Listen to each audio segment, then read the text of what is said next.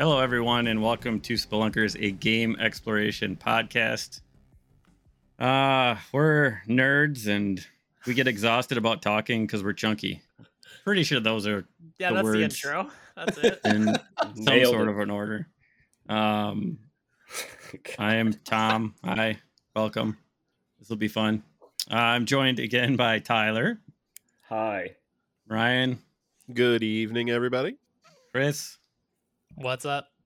and this asshole who wouldn't make us our logo. I think he also does some sort of um, warthog review on the, the YouTube. Uh, we it's the Alex Halo here. Warthog. Yeah, the Halo Yeah, warthog. And yeah, Alex is here. Oh, hi guys. That was great. I'm changing that YouTube channel name now.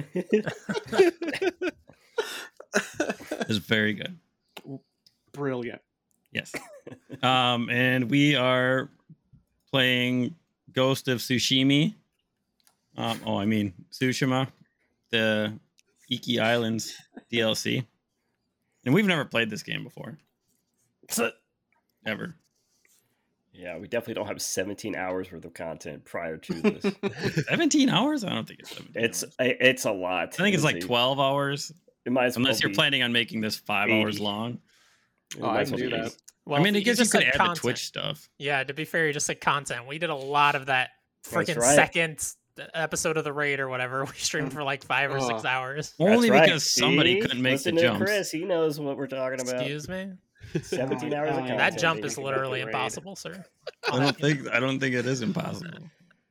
Uh, but yeah, we're playing Ghost of Tsushima, the Iki Island DLC, and if you don't know our thoughts on the original game, go find it. It's archived here. There's 12 hours of us gushing about this game because I'm was most of our game of the years. Somebody had to throw in Hades, I think.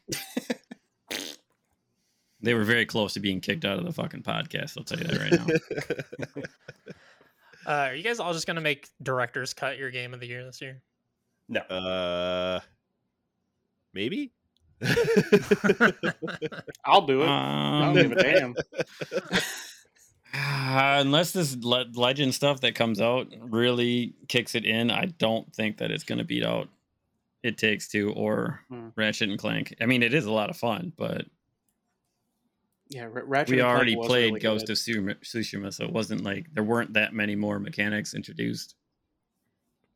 It's it's, It's, still a great game. It's still top Mhm. ten, but I don't think it's going to be number one. Like, there's a lot of content there if you want it, but like the main story content is is limited. You know, um, there's not that much story content there. It's really just the content that is good of Ghost of Tsushima, which is you know exploring this world and the environments that they put you into and finding the little nooks and crannies of everything.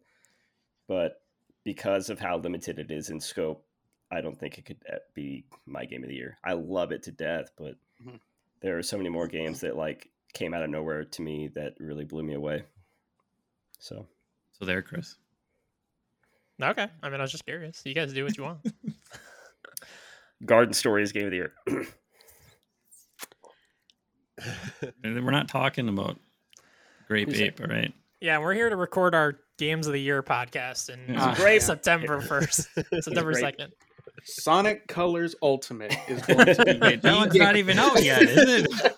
I played it 11 years ago. It's good. It was good then, it's better now. Perfect. Um, yeah, so I don't. I guess let's go to Alex because everybody else can listen to ours. Uh, I don't know. Just tell us about your experience with the game so far. Um, I mean, when it when it came out last year, it, it, quickly like shot up to become like just one of my favorite games overall because it felt like it it really um, scratched an itch that I felt like I've had ever like for most of my adult life loving video games. I've also really loved like samurai movies and um, Japanese culture, and especially when it comes to samurai films like um, you know Kurosawa films, especially like uh, uh, Red Throne, um, or I'm sorry, Throne of Blood, Red, uh, just just every pretty much any film he did with a samurai in it, I, I, I fell in love with, um, and I was just dying for a game that used that setting in a realistic sense. Because like if you say like oh i want a game set in japan uh, you know everybody's like yeah there's a billion of those and they're right but are any of them like even remotely historically realistic to, at least to the level this game is um and I, I always really love the assassin's creed series and i know there's that obvious comparison between that series and this game um and that was one of the locations that I always wanted that series to go to, and they clearly have no interest in doing that. But I wanted them to go to that kind of location because I knew that they would do a, you know, obviously there's that big overarching plot in that series that's very sci-fi, but they would treat the setting with some sense of like historical realism. Mhm. And Ghost of Tsushima literally just came along and was like, "Fine, we'll do it." And I was, you know, and and, and booting it up, it you know, just like you were saying, uh, with with the whole uh, overarching story might not have as much like depth as a lot of other AAA games that came out. I think the real star of Ghost of Tsushima is the island of Tsushima and, and how they pretty much presented it as just this is one of the few games where I don't really mind if I have to travel all the way across the island in my next mission because I know it's going to be gorgeous. I know there's going to be something that I'll see along the way too that might not even be a side quest. It's just something in that world that's happening. Um, and I just loved being able to play a game that not only took the setting and history of Japan and made it realistic and, and you know just generally historically accurate, even though this game took liberties with a lot of the things that happened during this time period. Um, which I mean they kind of had to to make it, you know, an overarching beginning and end kind of thing.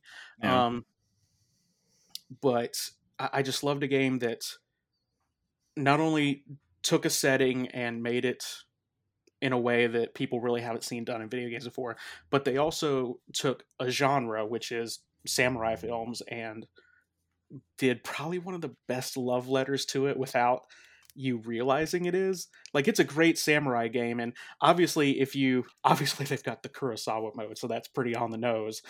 But if you didn't have that this game is really good at telling one of those really old black and white stories in with you know a modern thing like a video game and and doing it so that it's not so blatant i guess um then you know then you've got the combat that just is probably some of the best combat I've ever felt in a video game. Um, it felt like um, I, I've I've tried to play a lot of the Souls like games, and they're just they're just not a genre for me. But I could always tell, especially with the dodge and parry system, that that was something that was very satisfying. And I feel like this game took that and toned it down to be a little more accessible, uh, for sure. But the the combat just felt like it flowed really well. Um, a lot of the, a lot of the uh, what's it called stealth stuff as well. Even though I love that that's you can approach situations one of two ways. Uh, you can just be head on and just kick down the door if you want to, but you can also go in and have a plan and be stealthy, and that will be equally satisfying. Um, and I, I don't know, like just just the whole experience around that time, especially when we were smack dab in the middle of quarantine too. That was that was a bummer.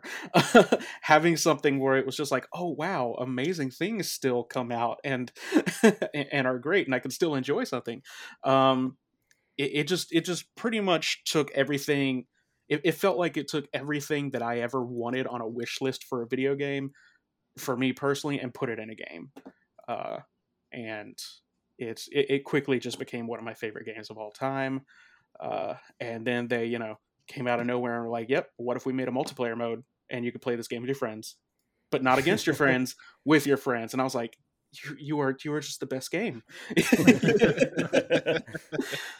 um, now you can play against your friends though tomorrow. right? but even then, when you're, even then in Rivals, you're like not like directly fighting each Right. other, which is even even better. It's just like a you Who's know the better a- killing machine? yeah a friendly contest i love that um it, it felt it felt like a very toned down version of like when we everybody pretty much said the closest we ever got to world peace was when pokemon go came out well we came really close with the ghost of tsushima multiplayer because everybody would bow to each other and that, that was just great but uh yeah i realized i just kind of gushed about that game but that, that's that's pretty much it. it it's just it's just one of my favorite games ever it came along at the perfect time and it it felt like somebody found my wish list of the perfect video game for me and then made it a reality. So, did you play it in Kurosawa mode? Um, I played the first half of my New Game Plus playthrough in Kurosawa mode, um, and I tried to get really in depth with it by also turning on Japanese dialogue with English subtitles, and it's awesome and it's really authentic. But let me tell you how difficult it can get sometimes to have subtitles in a black and white grainy mode because subtitles in the Kurosawa mode are not as big as they would be like on a regular movie. Mhm. So that that took a little bit out of me. And then of course, I, I think oh, everybody's probably said this before: is Kurosawa mode is awesome, but this game is too gorgeous to play it in black and white. At the end of the day, I've only played it in Kurosawa mode. really. Um, yep, Yeah, it's, it's He's gross. insane. So gross. not gross. it's Like, it's the biggest re- thing with that though is like coming into this one doing like the duels. Mhm. Completely forgot about the unblockable attacks, and it's like, Mhm. oh, just look for the red glint. There's no fucking red glint. Oh, It's just a different glint of the sword. I tried to play replay a few of the duels in Kurosawa mode in black and white with the um expert HUD turned on, so you don't even get like a glint. Like there are no I Yeah, you know I've been playing with the identifiable expert HUD as well. It's been great. It's Uh, it's well, tough. like when we were playing the first one, I didn't even know there was life bars or anything above the guys because there's nothing that Mhm. not in Kurosawa mode. Like there, there wasn't Oh, anything that's above the players. That's a really unique experience. So yeah, I only played that, and then this I was playing on Lethal Plus, hmm which was fucking ridiculous. Like these, some of these duels took me a long time. oh yeah, because because Iki Island by itself is already like turned up in terms of like difficulty. As soon as you Yeah. get on the island, they, they're basically like, "You want to you want to take a second before you go because it's about to be really hard." Uh, did you guys find yourselves fumbling around the combat, um, like right off the go? No. No, uh, for me, it was like I did the first like two people that came up to me. It was like, okay, let me let me figure this out again, and then it was just like putting on an old pair of shoes. You know, Mhm. it, they just it felt great. It just felt great. Um, was happy to be back.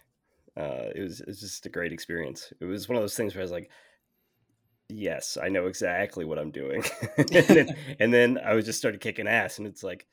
I never died in this game except for when I fell off a cliff. you know? that was the only time I ever died is when I did a terrible time jumping, and that was that was it. Every other time was like I I kick ass at combat. I'm I'm only playing on lethal, not playing on lethal Hmm. plus. So uh, you know I, I didn't try the new difficulty, but on lethal, and I put the expert HUD on. I was I was kicking ass. It was great. It felt so good. It felt so good. I, Nice, I yeah. definitely fumbled with the stances a little bit. That was the only thing that I like. It's not like I forgot that you needed different stances, but right when I hopped into combat, I was like, "Wait, how do I how do I switch again?" And then... In all honesty, I those guys that can switch between three weapons, I was barely switching stances at all. Mhm. Um, it was all standoffs, and then from the standoffs, I would just go into dropping a smoke bomb and doing the chain assassination. Everything but he dies in like one hit because lethal plus it's realistic. I mean, I die in one hit, so that's not honorable. oh no, the game told me in the first half that it doesn't fucking matter what you want to do anymore. You're gonna be a dirty, rotten scoundrel, and that's how the game's played. Very much so. Yeah. Yeah, I like I'm with you, Alex, that it took a little while to get used to which stance does what thing. Um, but otherwise, like yeah, I settled back into it pretty quickly. Uh, I think it's interesting. uh, You made the comparison to like uh, FromSoftware games, especially Sekiro. It's very similar. I Mhm. think I got a lot of comparisons even when the game initially came out. Uh, but I think this, uh, like, I think Sekiro is a lot harder. Uh, oh yeah. but Yeah, I think this game 100%. makes the combat a lot more interesting. Like there are tools and stuff in Sekiro that you can use to get around enemy weaknesses and stuff, but the fact that every enemy in this game you have to like change stance, unless you're playing on lethal, I guess, and you just need to get him one hit, then it doesn't matter. Yeah. But uh, you need to change to a correct stance, and then they can change their weapon. At least in the DLC, they can change their weapon, and then you need to change stance to match them. But then you're fighting a bunch of enemies with a bunch of different weapons and changing stances repeatedly. I think it makes it more engaging in that way. Uh, not to say that in Sekiro is not constantly engaging Mhm. because there are a million things flying at you all the time, but I think I like the combat in this more than Sekiro. Yeah, I uh I switched control schemes coming back because now they offer multiple control schemes. So I'm playing something that is a little bit more FromSoft control scheme. You got your attack on your shoulder buttons and your triggers. Hmm. Uh, so aside from that control scheme switch, I didn't have too much of a t- too tough of a time. I uh, played a good handful or four of hours worth of Legends the week before this dropped. So I was uh, getting even if it's you know Legends is a little different, but I was getting back in the swing of things. I think one of the main reasons that I started going through it, I'm not changing the stances, is because one of the first things I did was that Legend of Black Hand Riku. And if you get Oh. that armor and you dodge perfectly, you can just slaughter like four guys in a row. Mhm. Yeah. And but yeah, so that We'll get probably that, 'cause I wasn't was parrying so much as I was just Yeah. dodging. But yeah. All right, so I guess we'll start up. Um, we start back on Tsushima. Journey into the past starts. Uh, you head over to the west coast to Drown Man Shore. You find a uh, Mongol yurt or a boat. If you don't know what a yurt is, uh, people in the area are fucking nuts and have gone mad, and they're like eating their poop and throwing it around like rabid I don't monkeys. remember the eating poop part. I mean, they're mad. You know, people do crazy things when you know they're drinking the sacred medicine. Do you have video footage of this, Tom? Oh, you recorded, so Yeah, all right. Check we can all footage, Chris. blame Ryan if you're watching and you didn't see it because he didn't look around good enough to see the people eating their poop. Uh, yeah, there's a bunch of madness happening. Uh, in a hut, you find a young woman, and you find a lot of these. They got their. Uh, I tried to look it up what it'd be called for like Mongolians, but it's basically like the stocks, like just the board, their head sticking out and their Mhm. hands. I, I tried for like I don't know a half hour on the internet, and I could not find what the fuck those would be called. So I just called them stocks. So there we go. Um, she's dead, and you notice that she bit her tongue off. And Jin wonders what these people had endured over in this little camp here by the Mongol yurt. He doesn't recognize the tribe's colors, which I mean they're black and white. I don't know why he can't recognize the colors. They're like, purple. come on, Jin, what the fuck? They're Oh, purple, they're purple. Tom. They're purple. A very vibrant, beautiful, luscious purple. Yeah, they're Mhm. black. So um, you find a strange altar, and a Mongolian shaman appears and yells, "Samurai, the eagle calls you." And this is your first account uh, encounter with the shaman type. And basically, they just start yelling and dancing around, stirring their cohorts into a trance. They can just relentlessly attack you. Mhm. I There's their staggers higher as well. Uh, they take more damage. Yeah, these Yeah, guys basi- fucking suck. Yeah, Kill 'em basically in one turn- hit, turns, then turns that's those what enemies up to like nightmare mode health and stagger. It's ridiculous. Yeah. Okay. Yep, they suck. I love them. I Hey. think it's a great like Yeah, addition. I didn't to mind combat. them. I didn't really Yeah, notice no, I too mean, much of a I mean, difference. it was a cool addition, but I mean, as far as like what they do, it's like, oh, this this makes combat a lot harder. So it's like every time they would pop up, it's like I need to take the shaman out mm-hmm. immediately. Yeah, Yeah. They, they, they definitely force you to like actually strategize how you're gonna fight if you're gonna do like an actual sword fight and standoff instead of just standing there and be like, all right, you come to me now, you come to me. yeah, Now you actually have to like be active about it, which is Yeah. Which is uh, definitely a cool mix up. And uh, I also just to note had a, had like three or four instances of me killing the shaman, but they still kept singing. Like their dead Oh. body was still Oh. singing. The buff went away, but still like Oh. the, the the little noise waves were coming out of the shaman, but they were just dead. nice. anime as fuck right there. Yeah, I was uh, still playing with the same tool set, which we can talk a little bit about whether any of the stuff you guys found here made you change up your playstyle from the base game. But Mm. I was still mostly playing with the same thing, which is the ghost armor is the biggest thing, which makes it where you only need five kills to activate ghost mode. So I was still just ripping through shamans before they could do Mm. anything. Because that makes Mm. it where your kills are one hits even without lethal, Tom. No, yeah, going into this, I pretty much put on my father's armor right away. well, kills are Um, not one hit and lethal either. I mean, I don't know about It's lethal not- plus, but it definitely takes a couple hits in lethal. It depends on what you hit them with. Yeah. like if you just are swinging your sword at them, yeah, that's Mhm. not going to kill them.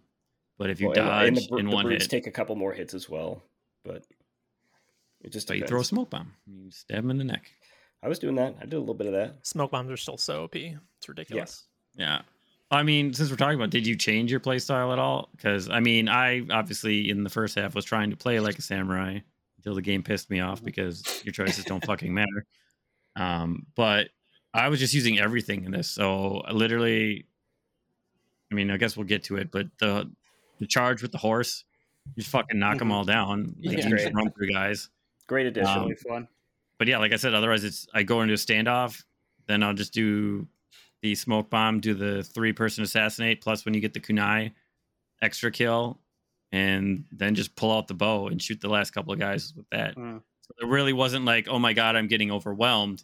It was literally like, I'm here's point A, and like here's fucking F, and it's just yeah, you're bad. you're you were trying to like fit it together like a, a puzzle, like a like a straight line puzzle, and fitting it all together. Whereas I was playing it more like a scramble. I would say I was just Mhm. going around and picking and choosing how I wanted to do things.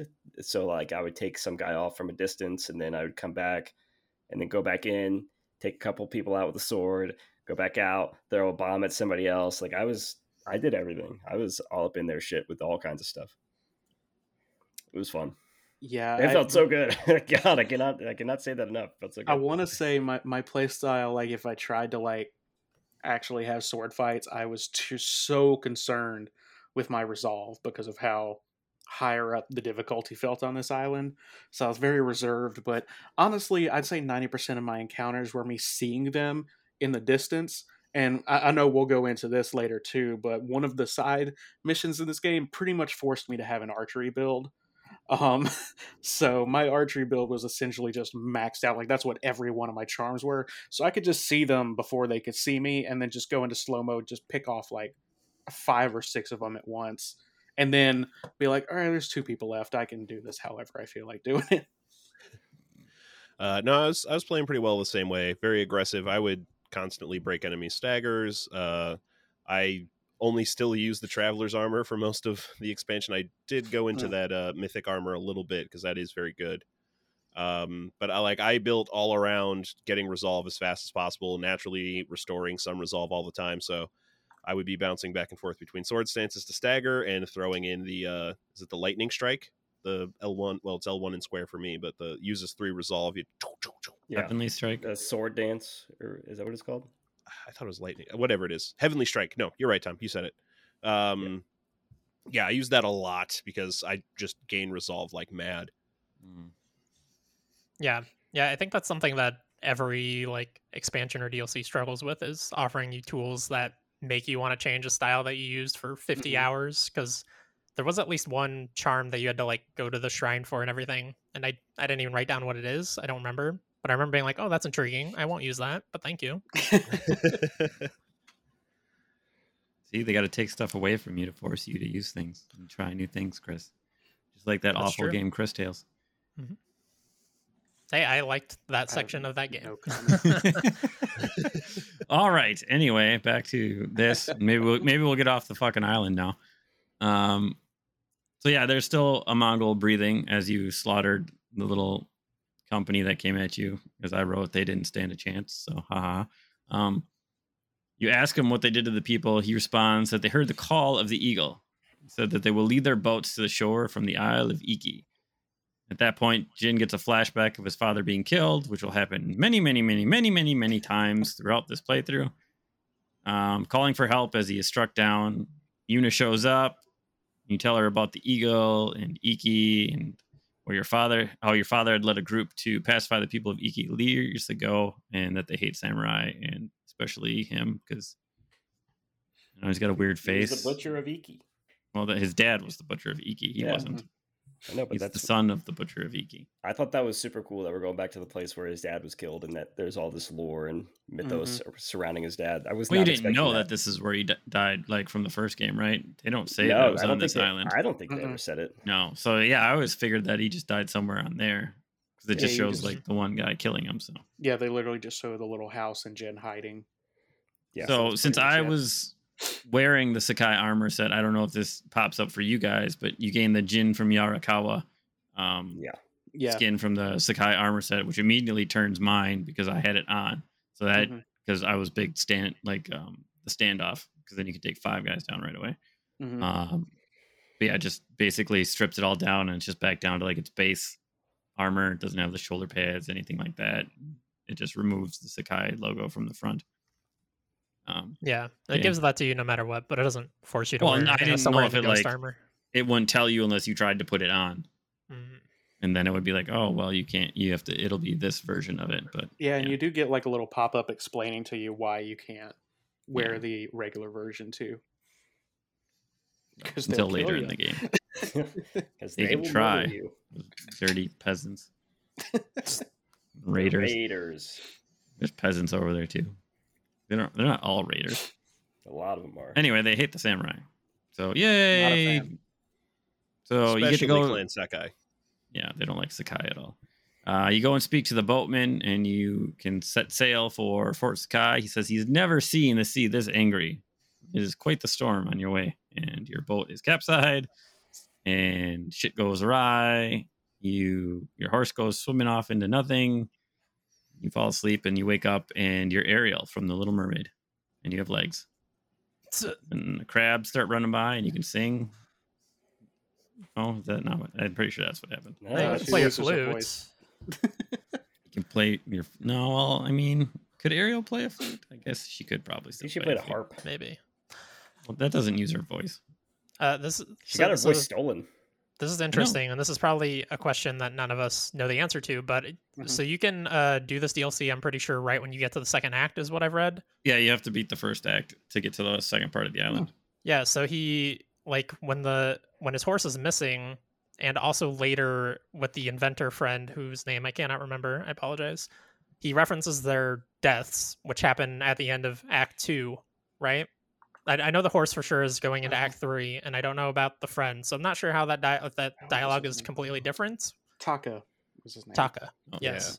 How could you forget his name? I didn't even know who you were talking about because you said inventor. I thought there was some other random Ye- guy. He invented mean the Yuna's grappling hook. That's brother? the only time he references him is the grappling hook. Blacksmith. The main catalyst the of inventor. the second act. Uh, I don't. Yeah, I don't remember him saying any that referencing it, but Yeah, Yeah, no, he, he- references his horse's death, and then he rev- the reason why I say his inventor friend is because he references him when somebody asks about his grappling hook, the new guy. Yeah, he and the reference to the horse, he's like, "I can't lose another horse. Yeah, hmm you say so. So, yep, I know so. you wake up on the beach under the sea. Oh wait, you're not under the sea, but eh, it's cool uh, as you enter those all the like dead whale bones and shit like coming up out of the on the shore. Go through some caves. You get to Yeah. see your new mechanic, which I'm a little disappointed that they didn't put this grapple pull as a combat maneuver. Mm. Ah, that Because would've I think cool. that would have been a very Yeah. good, That would have been cool. Quit making a better game. It's already good enough. Where, where especially you- since they added the guys that have that can switch between three weapons. You could easily have used it to Ah, force them into a- a, certain stance, That's a good maybe. idea. take their shield from them.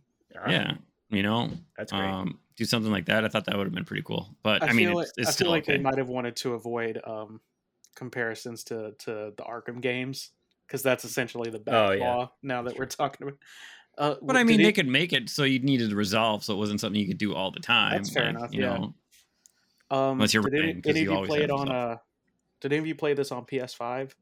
Yeah. yes. Yeah, yeah. The the the grapple pull on the the DualSense ad- uh, adaptive triggers mhm. is super intense. it is. Especially when Yeah. that L2, you hitting that L2 to pull it. Mhm. It's like, uh Yeah, because you, you can also hear your like triggers literally make like a brrr, like noise when you're doing it. I don't even remember if the controller vibrates on PS4. Honestly, Wah, wah. Anyway, uh, it is quite the visual as you bust open these planks and walk out of this nice little cavern into the island of Iki, and you see monkeys running around. And apparently, that was a spoiler in the channel, and people were angry. Chris, I knew what? nothing. Tom, you're telling me there's monkeys? God damn it! Fucking monkeys on the island. Ah. So They're yeah, also enemies. Spoilers. Wait, we fight in this game? what? No, dude, yeah, you fight a bunch of monkeys. That's it. He's not. He's not really a ghost. I wish you. I thought we went over the of Eagle tribe with words. can we fight a giant monkey and cut off his head, and then he picks it up and fights? you Maybe with it? in Legends, like the added stuff. It's for the new raid. fighting, you'll be fighting the evil fucking Riku's monkey that has the taste of human flesh. Um, so we will continue with the story before just exploring the island. So a lost friend, we start. And Jin goes in search of the boat that he came here on to find the boatman dead. And you're also looking for your horse, who might be dead, but Tyler probably didn't know he d- was dead, just like he didn't know the horse died in the first game. but that's okay. I knew that this horse was alive. Come on, they're not going to kill your horse going right into it. You mean you kill your horse again? They already killed your horse. this is the second replacement horse. I've moved on, Tom. Can't even honor his memory. I You probably don't even name. remember All what all you know named is- him. You don't even know what you named him, did I you? don't. I know Kage. Kage is my new boy. That, Old- that's my new horse. Yeah, it's Kage. Yeah. I think my first horse was Nobu. Yeah, same. horse was There we go. Yeah. There we go. Yeah. He's same. just saying things so it makes No, him seem like he remembers. And you know what? Fuck no, I Nobu, named I he named him. Nobu because that was the name of the bad guy in Daredevil season one. Mm, my first one was Sora because of Kingdom Hearts. Boo. Boo. I mean- Boo. All right. Anyway, as you are searching around, oh, also if you uh you can bury your boatman, hmm and there's a nice little doodly do with that. There's a handful of times in this game where you can go back and have like one more interaction with something hmm that I think is really meaningful and touching and it's not like detrimental to any story point in any way. Like it's not like forced upon you in any story point but it's just another thing that you can do. I think it's really cool. Yeah, there's a lot of little after after Yeah, touches that love you can it. do too. Like, Um, an, an epilogue basically for each story point and i think that's really cool. So you come across a peasant who says you saw your horse because obviously you find tracks. You start following your tracks. You come upon a peasant. He's like, "Oh, he saved me!" And there was a fucking snake that was going to eat my brains, and the horse killed him and ran away. and then you, so you keep following the tracks, and you find uh, a Mongol with his fucking skull caved in. As your horse just beat the piss out of him. You come on, you, you keep going, and you find your horse and he's surrounded by or he knocks a bunch of mongols down leaving like two or three i think for you to kill. After you kill them you can call them and then this is when you learn your brand new charge technique which is quite fun just blowing Mhm. through groups of the eagle tribe. So obviously you just get the mechanic. Here's a bunch of mongols and you just start charging through them all. So as you make your way up the path knocking all these mongols down you hear somebody yelling in the distance.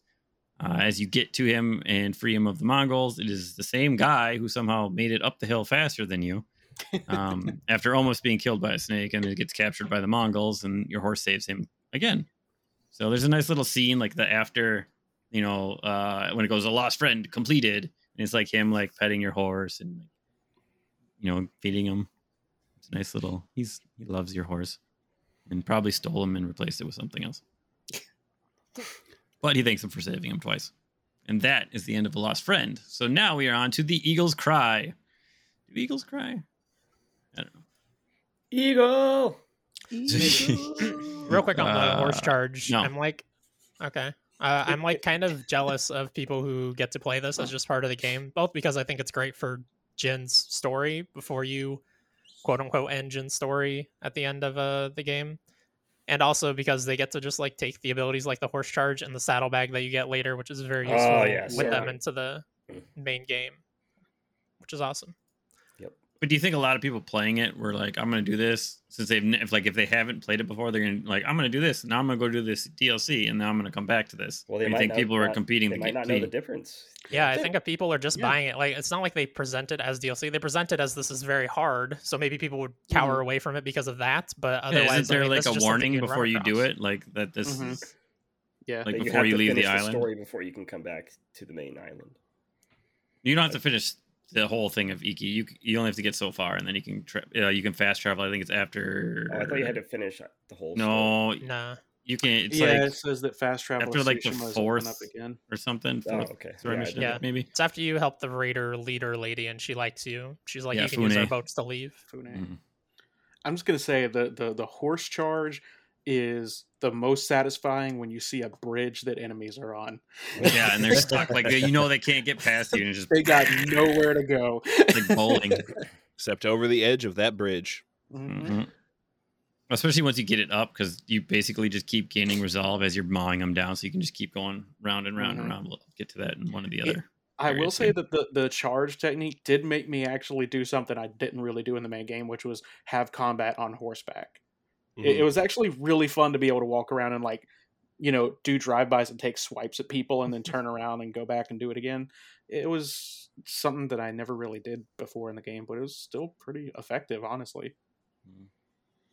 Yeah, I think Yeah. it's one of the things that this game has always done well is they give you so many ways to play and to fight and to tackle any obstacle in a way that you want to do it. And I think it's they excel even more in this by adding that technique to the to the fold, you know. It's like I started to do that as well as charge into a group of enemies, then I would jump off do a critical strike Mhm. and throw a smoke bomb, do a couple of stabby stabs, get my resolve up, you know Hippie state. just it's just great. It's just and it feels so fucking good. That's like that's the thing that's the craziest about it, right? Is like they have all these different techniques and ways that you can play, and it just it all feels so good and it's so seamless. Ah, it makes no sense. It makes no Yeah, sense. one thing I forgot about was the fucking blow darts, man. Once I remembered Dude, the I- hallucination blow That was darts, I was first thing just making those doing and then using blow poison and they're just vomiting.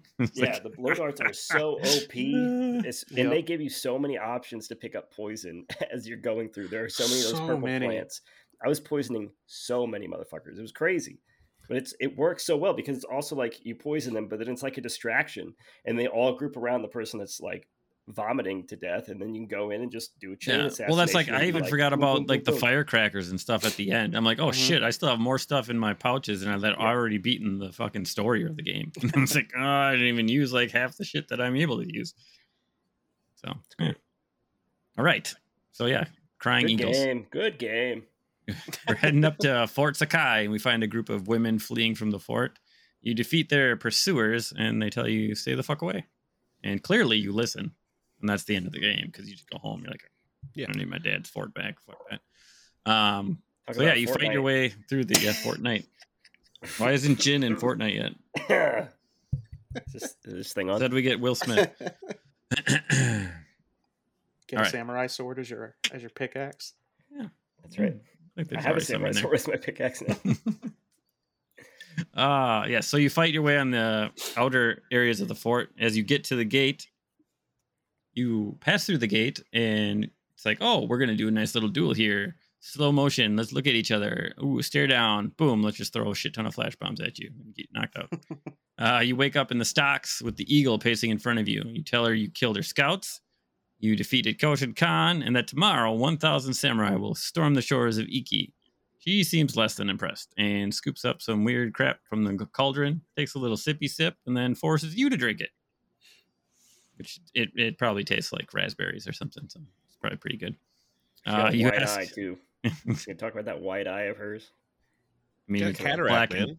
white. I don't know, man. Looks like she's got a Oh, fucked yeah. up eye. I forgot you get the black and white mode. Everybody's eyes are white in your your game. Oh my god, her eyes are normal. What is wrong? Well, I thought it was interesting. I want to know more about how she got that white eye. You know, Okay, ne- never found out. We should have asked her. Why didn't she ask her? Yeah, she wasn't talkative. All right, she was actually fairly talkative. she Um, wanted to know about you though. She was questioning Yeah, is what she, she, was, was. way more concerned about me. You know, So she asked, so you ask her what you or what she made you drink. Um, she replies, "It's sacred medicine," and she says, "Save your strength. This is the easy part." Jin replies, "You won't break me," and she says, "You were already broken ages ago." She releases your spirit to travel the underworld and face the judgment of your ancestors. And then you pass out. And you see your father Sessing again as he's reaching for you. Why aren't you helping me, you dirty little bitch? And- that's what he said. and you awaken to Yuna's voice calling for you. You recover your gear, you head with her to escape until you come upon a pit where you see your father asking you why you didn't help him. But along the way, she's asking you Uh, all these questions. And um obviously we have a like Smithy wrote a question. Did you guys buy the whole Yuna's come to break me out thing at all? Mhm. No, I did not. But he Yeah. says, I'm pretty sure that between the convenience of it and the fact that everything still had a purple hue, no, it did not have a purple hue. It was normal black and white. They had a purple. Uh, hue he tone. caught on almost immediately. So, uh, yeah, I knew immediately we were in some kind of trip. Yeah, it Yeah, didn't make sense why she would have been there. Yeah, as soon as she showed up and she was like, "I broke you out," I was like, my first in- uh, reaction was again. Like, like, this isn't even the first time that like he's been caught and she's broken him out, and, and I was just like, that that feels a little lazy. And then as soon as she started asking him questions, and he was she was like, "So are the samurai really coming?" It's like, why would she? She doesn't know that. She doesn't know that he said that. And Yeah. Then didn't when, even when know he that he was, was there. That's how I knew. Yeah. Like, And then- he never and then- told anybody. He just got on the boat and left. yeah, And she then as was no, she was there when he left. Mhm. Like Yeah. she's literally on Yeah, but he- Tsushima when he leaves the island. left by himself. Like Mm. what? She's Right, but I'm sure he said up. where he was going because he, he told her Mhm. about the island and the eagle. Yeah, but as as soon as uh she asked him that, I was like, she doesn't Yeah. know that he said that. And then when he immediately was like, "No, I lied about that," I was like, "Ah, no, this, this is a swerve. Is- he's gonna get got." and it was apparently clear, literally just the eagle talking to him, and he Mhm. thought it was Yuna the entire time. Yeah. And to So- get away, he eats himself off a cliff. So Yeah. So you're just giving all this information up as you approach this nice pit with a bunch of corpses and your father standing in the middle of it, asking him, Why don't you help me? And then you turn to see that the eagle is now, or Yuna, and that you have been giving her information all along. She tells you the visions are just the beginning. She tells you that without her help, the fear and the pain will overwhelm you. She wants to guide you through the horror. It will purge the guilt from your spirit, and together you will tame the island and finish what your father started. Help her defeat the raiders of Iki Island, avenge your father, and then you pass out in a pit of corpses. Which is clearly how I would want to finish that scenario. Uh, you wake up as a little boy, and you're running around, uh, I assume, what is the gorge. But at this time, I don't think we really know that. You're just in this canyon. And you keep hearing your father calling for you. The eagle is talking as well, saying that you failed him. You pass many corners where you see your father's shadow, talking about how much of a little bitch you are, and you're a poet, and you're not. That's a not warrior. I mean, essentially, that is what he says. He doesn't call you a bitch. I don't think. I mean, basically calls you weak and feeble, and you're not a Just samurai. Not super proud. More than Come not on. proud. So yeah, you're right. He's not proud. He just says you're going to let your fam- family down. You're a horrible samurai. Um, he also speaks of how soft you are. So yeah, see, he's very proud of you. As you run through the dark ravine farther, you continue hallucinating, eventually ending with another vision of your father being killed, which ends up being a man named Tenzo killing a Mongol and saving you, taking you to safety. As you and Tenzo speak, he refuses to let you talk down to him uh, because he's not below you because you think you're better because you're a samurai. He asks why a samurai would be on the island that hates him and tells him why why you are there and what happened with the eagle. He's surprised that you can even hold a conversation with him after drinking medicine, as he has never seen that before. Jin asks Tenzo when will it wear off. He responds that as far as he knows, it doesn't. And he tells you to meet him at a farmhouse on the western coast. Scene. Mhm. Anybody got anything? what do you think of Uh, Tenzo? What's your first what's your first thought of Tenzo? Uh, I like him. Yeah. yeah, Yeah, I like him right off the bat. He's Remind he's- me of Tanaka. Yes. He he he he also reminds me a lot of just the the protagonist of um Rashomon that that old Kurosawa film. Mhm. Um just just I I feel like he was very much a side character that we hadn't quite gotten yet, which is just just a, a, a down and dirty, doesn't care about samurai, doesn't recognize any of that crap, which I think Jin probably needs a little bit because his whole story arc was definitely, you know, do I uphold the honor of the samurai or do I do things my way? And this guy clearly is here just going like, yeah, do whatever you want, you know, like I'll do whatever I want, that kind of guy.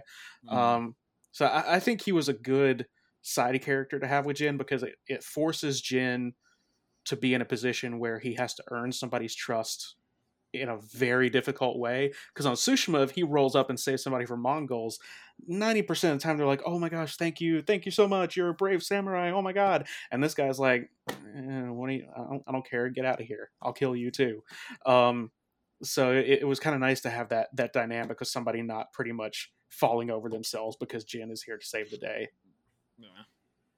yeah, it knocks him down a peg or two. Yeah. Tries to ground him. hmm Mm-hmm. All right. Uh Raiders return. Uh, Tenzo agrees to take you to his raider friends, and on the way, Tenzo calls. He calls the um, samurai invasion the Sakai invasion. At this point, speaking of when your father came to the island years ago, he scoffs at the mention of your father trying to bring law and order to the island. Here's your first choice in your conversations. You have a choice to respond to watch what you say or both sides were to blame. I responded with both sides were to blame for what had happened to the island, and Tenzo agrees and says he has never seen a pretty war. Yeah, I assume that most of the um, choices I made in the conversation are probably going to be what everybody chose. As I don't think anybody was the asshole. Yeah, I wasn't about to. be Maybe you could surprise me. So Oh. uh, yeah, Wasn't We'll about to be rude to the dude who was showing me around. the only ally we've met on this island where Yeah. everything's tried to kill us. yeah, even the monkeys. hmm Yeah, they Mhm. hopped right up and started to strangle me, Tom. Dirty bastards rubbing their little bare ass butts in your face. That's right. Uh, so as you go along, you find a group of Mongols. So you just take them out pretty easy. After slaying them, you find the raiders have sealed off the entrance to the hideout, and you must find another way that leads you around the cliffs. Which this is a pretty cool scenery as you're like scaling around, trying to get gain entrance. Uh, again, using your new mechanic of the grappling pole. The whole time as you're moving, the eagle begins talking to you, saying that Tenzo is leading you to murderous people who killed your father.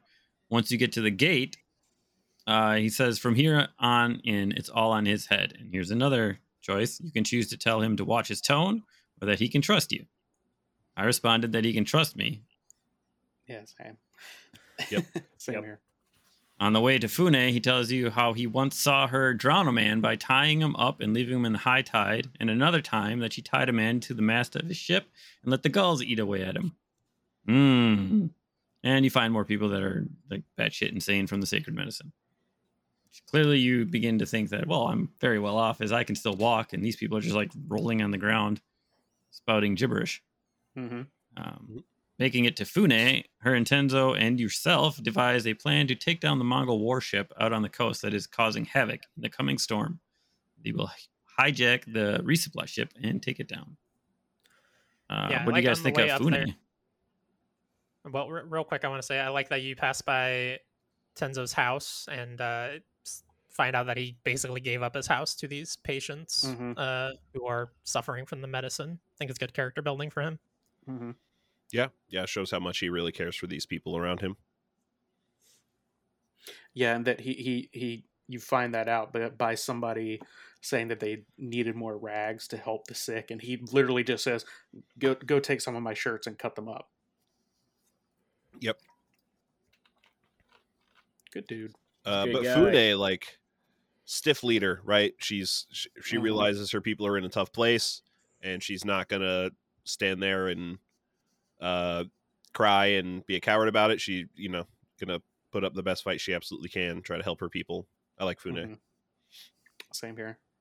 You know, you, right right when you get on the island, you think when you meet Tenzo, like, oh, it's gonna gonna be tough to earn this guy's trust, and then you meet Fune, and you're like, oh my god, Mhm. Tenzo's been nice to me so far. Yeah. Yeah, it's one of the things I think this game does really well. Uh, even the original before this expansion was like strong women characters within For this sure. island, which is really hard to do in a setting where you know back in that time period, women weren't necessarily sought after for their Mhm. uh, roles in society. you know, they weren't the ones who were leading.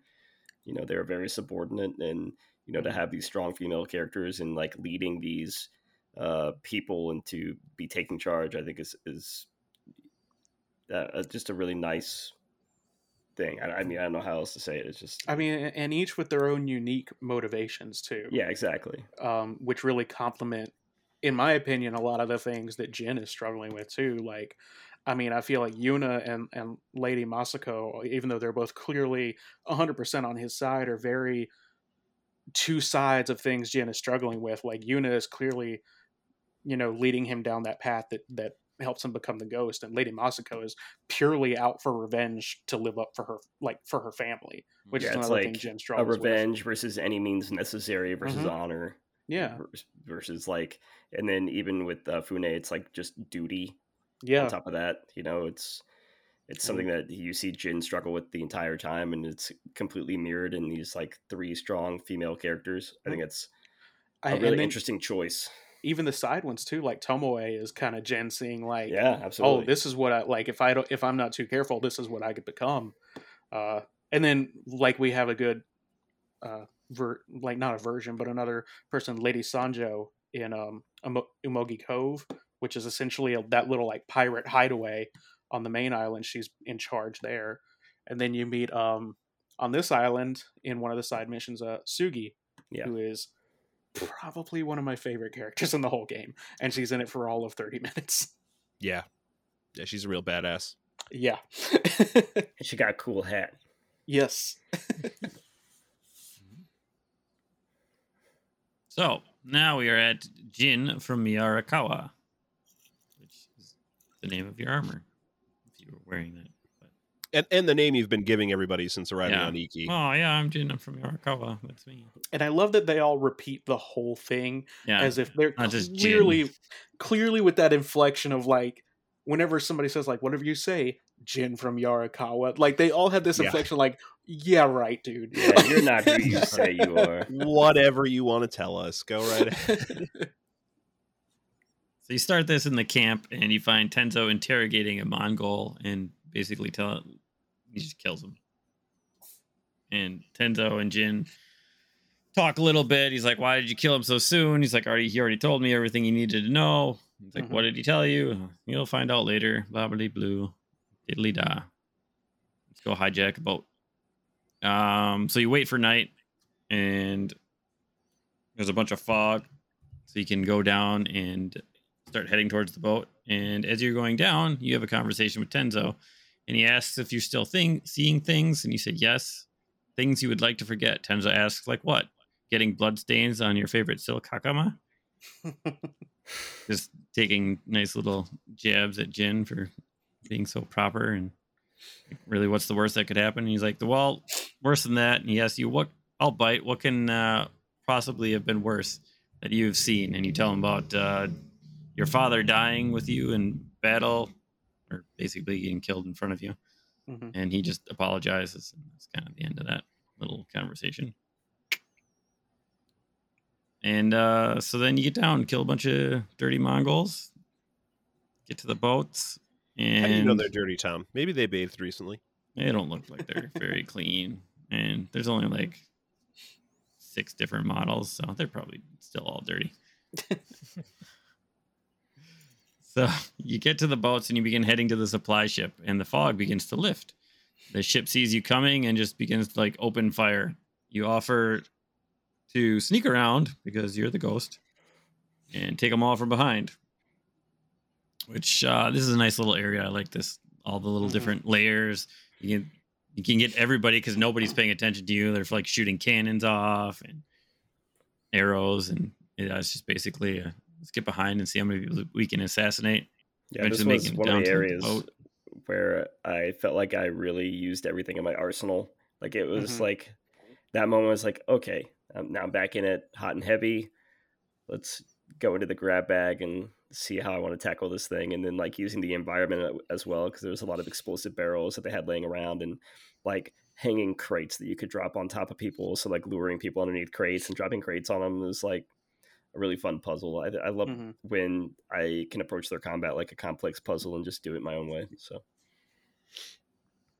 Yeah, I uh, I also adore this part of the game, having to sneak around and slaughter these Mongols to save our friends Yeah. and keep the attack going. It was it was a blast.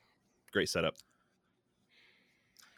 Yeah, th- it is interesting that none of the like raiders on the island ever question a samurai doing shit that I mean you did it a lot. You became the ghost because of this stuff, but like this is not samurai shit. And they Mhm. know you're a samurai, but they never like care. Yeah, the only time it's brought up is when you're like getting into uh, is it Kitafune village, not uh, wherever you meet Fune, um, and like as you're like hopping along the rock walls, Tenzo's like, "Well, I've never seen a samurai do that. You want to trade places? Nope, go right ahead. That's uh,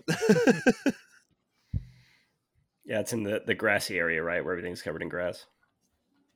uh, while you're climbing along the rocks to get into the town when the first door. yeah, you gotta pop. like go around one side, yeah. and he's just like standing on the path. Yeah.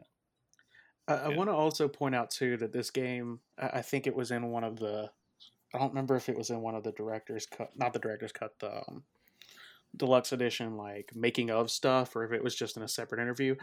But they did have like a Japanese historian talking about the the code of honor that samurai have, and he was watching a lot of the stuff in the game, and there was a point I think they showed him the point where Lord Shimura initially like is disgusted with you for stabbing somebody from behind and he was the guy immediately was like yeah that's that's very traumatized he's like yeah you're a samurai and you got a code of honor but if you're if you're out there killing people like they didn't care. It's just like it- it- as long as you are the one who is still alive nobody cared. So I, I thought that was very very interesting to hear and that that that's goes back to what i was saying that they very much took a lot of the things from those old dramatized films of samurai with that strict code of honor. It's a one-on-one fight, face to face, and in reality, it was like, yeah, no, I'll, try- I'll kill him with a pot to the back of the head if I have to. I will stab this man with a fork. I swear. yeah, Uh, beat him with a fish. that's right. Yeah. So we get the boat and destroy all of the evil Mongols who are may or may not be dirty, I guess. And then we hit set sail for the warship, um, discussing our plans. Of you're saying you can, or Jin saying that he can get on board and, or was it like open up its belly with the black powder, something like that. Some weird thing that he says.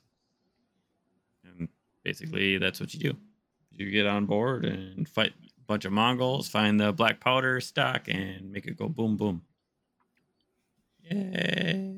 Yeah, another fun fight boom. sequence. Mhm. It was a fight sequence. I don't remember it being like differing a lot. No, I just, think so I- far. it's just another fun fight sequence where you Every know, fight sequence is a fun fight sequence. I think is the point Yeah. Tyler's trying to I feel like- here. But before, like coming into it, like the part before this, very much overshadowed this actual boat fight. Yeah. because this actual boat fight just seemed very much like a lot of the ones that you do in the co-op legend stuff, yeah, where you're yeah, running to the boats and it's just here's a bunch of guys, kill them. it it was the I feel like the first big fight sequence in the story for Iki. Yeah. that was uh so that that, that was just kind of nice to finally have some of this stuff come to a head a little early on. Isn't it nice that they allow you to redo like Mongol camps now? Like, oh, I want to fight more. Yeah, Go to the menu, refresh it. I get to fight more. and duels too. I yeah, think. and Mhm. duels. That's Yeah. what I was about to say. being able to redo the duels is so awesome. Like getting to do that that Ghost of Yarikawa duel again is is one of my favorite things. But yeah, I I, I will say about Iki since the island is much smaller than the main sto- mainland. There is a like if you're just riding around, there are so many more just random Mongol patrols compared to to the main island. So even then, it definitely feels like uh i- in the in the main story when I'm just you know exploring, I'll see like a few Mongol enemies pop up every now and then, and be like, "Hey, I haven't you guys heard? I you know you lost." But in this island, I'm like, I after beating the story, there were still so many of them. I was like, "Did I do anything here? Like, there's still like a hundred of these guys." I felt like running around on Iki, I was finding more archer challenges than actual Mongol crowds. Like everywhere I turn, there's just a question bunch of those freaking archers just shooting Yeah. off into the distance. Like, what the hell? Look, they Target only shoot at targets. Otherwise, they might help against the Mongols. That's the that was but- one, that was actually one of the things I really liked about coming up on the random Mongol patrols was having raiders actually show up and help you Yeah. too, Yeah, That that, was- that was a really a cool lot addition. too. Oh, I Mhm. only had it happen like three times. So it's kind of like, and that you can actually talk to them after, and they'll they'll say some variation of like, "We were following you. We thought you could use some help." Which I- I just thought that that was that was really cool. hmm Yeah, there's another version where they're like, "Oh, you helped us out on our ambush. We were gonna come for these guys anyways." It was like, "That's right. Yes, you were. They were gonna get it."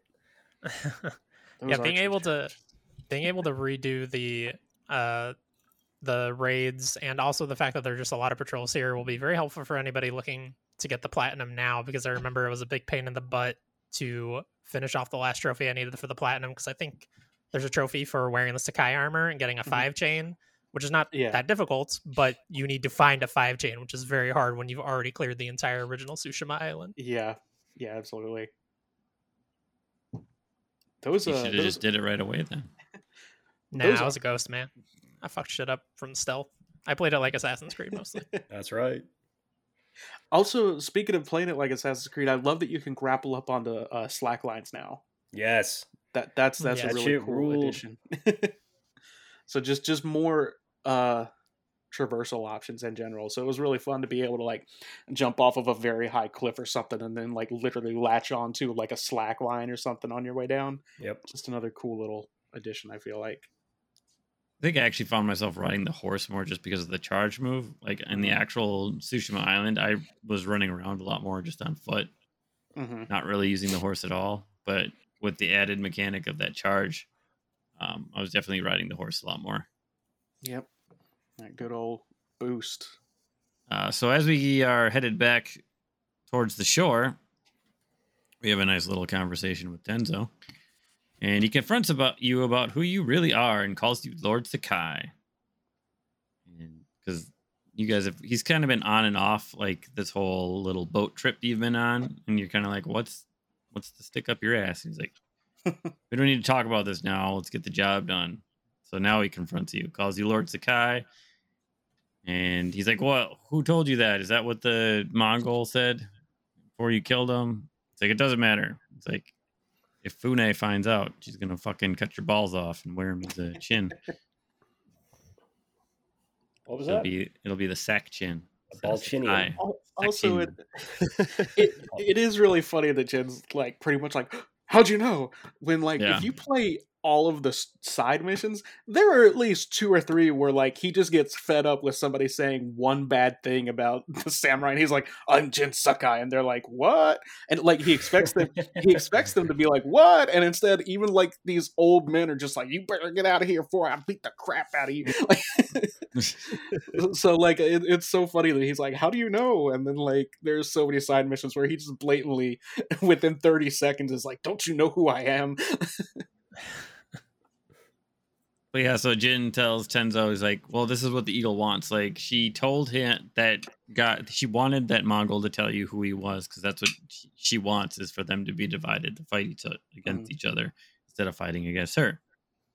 Um, through all this, t- you end up finding out that Tenzo was once married, but uh, his wife did not make it through childbirth, and that these are his people. And if they found out that he brought the son of the butcher of Iki to them, they would kill him no matter what. And you assure him that it will stay between the two of you. Great fucking character building. Love Mhm. this. Love this dialogue between these two. At this moment, I was like, I I love this story that they're telling right here, and it as we go on, it just gets better in my opinion. Yep. This this shit's Yep. great. So we're now at the lightning in the storm.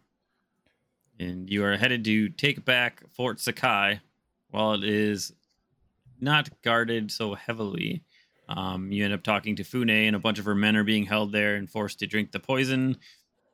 Uh, basically, you just head back to the fort, and as you're going through the fort, you're just unlocking cages. So, and they're her men are just fighting along with you. Um, against the evil eagle tribe. Uh, as you start getting closer to the main camp, you start to hallucinate more. Um, and you make it to an area, and she's like, Isn't this just like the night where your father uh, strung up a bunch of hungry peasants on, like, staked them to the ground? and then just flashes this, I don't know, You Not giggle a at that, great- Tom. Is not- that funny? not a great scene. Um, as there's just a bunch of people staked to the like posts off in the distance as your father's kind of just being like, ha ha ha ha. ha. Yeah, is which funny. One of those uh, memories of the of the past you do where you like get a vision of you uh, being with your father during the Sakai invasion, as all the Iki Island residents refer to it.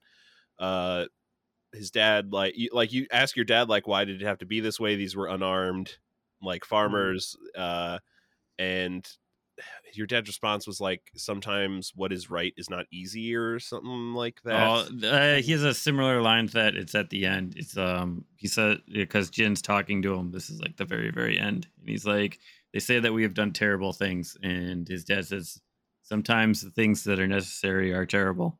That's the one. Yeah, Uh, that's which, like very end. that's such a crap line. It's just an easy out for doing crappy things when you're in charge. yeah, for sure. Yeah. Also, I mean, like it comes to show that his father is not a very good person. Yeah, no, for sure. he's not. He's a bad guy. yeah it Yeah. just as as you go through those memories it just keeps getting worse too uh and and it honestly kind of speaks to what you were saying at, at the very beginning tyler like these kind of gender roles from the past in that he was a bad father because one of the reasons anyways that i feel like he was a bad father is because when jin's mother died jin was very young and his father just kind of was like well crap i gotta raise a kid now. Wasn't she supposed to do that? Like that was that was Mhm. literally his reaction and Yeah, it's and a horrible one.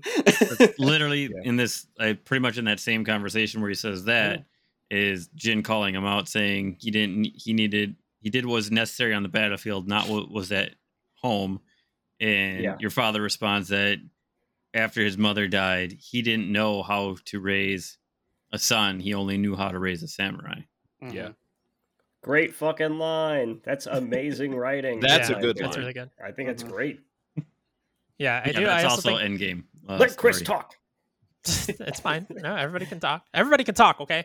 fuck it I'm Uh, throwing a wrench in Still here. That's Tyler's job. It's just Uh, that wrench there. Yeah, Okay, I also I got a I bad thi- hand. I can't throw anything right now.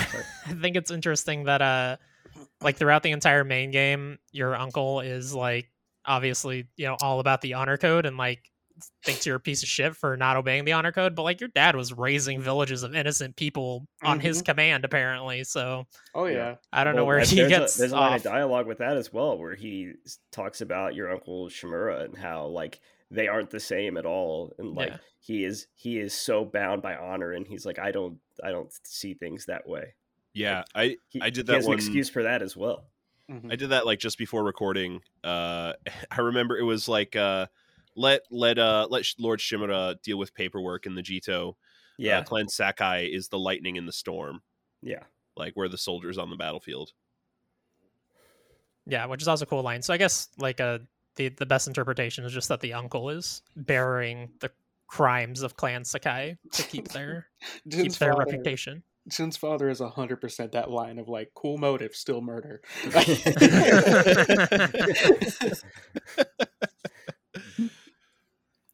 It's like every line he says, you're like, "Whoa, that's badass." You still suck though. Great writing. I hate you so much. yeah. Um, but you come out of the little uh, hallucination you have of your father staking peasants to poles that are hungry, and you get to duel with Kunbish. Right, that's that guy's oh name. yeah. And I will tell you right now that on Lethal Plus, this duel is very hard. Um, it took me a while to get the emotions down, but once I got it, you could basically break each weapon he had. Um, and it got a lot easier because he rotates weapons, right? He's got all three. Yeah. Yeah. So yeah, if you time it right, you can break each weapon and he throws it off to the side and just goes to the next weapon right away. Which if you can get rid of him, get him to get rid of that fucking shield right away, it's a lot better. Yeah. Uh, but it was also very fun. I liked. Uh, I really enjoyed this fight. Yeah, it's great. It's a great fight. And then he like I love how at the end He he just runs like like runs bitch. away. He's Yeah. like, I'm, I'm fucking out of here.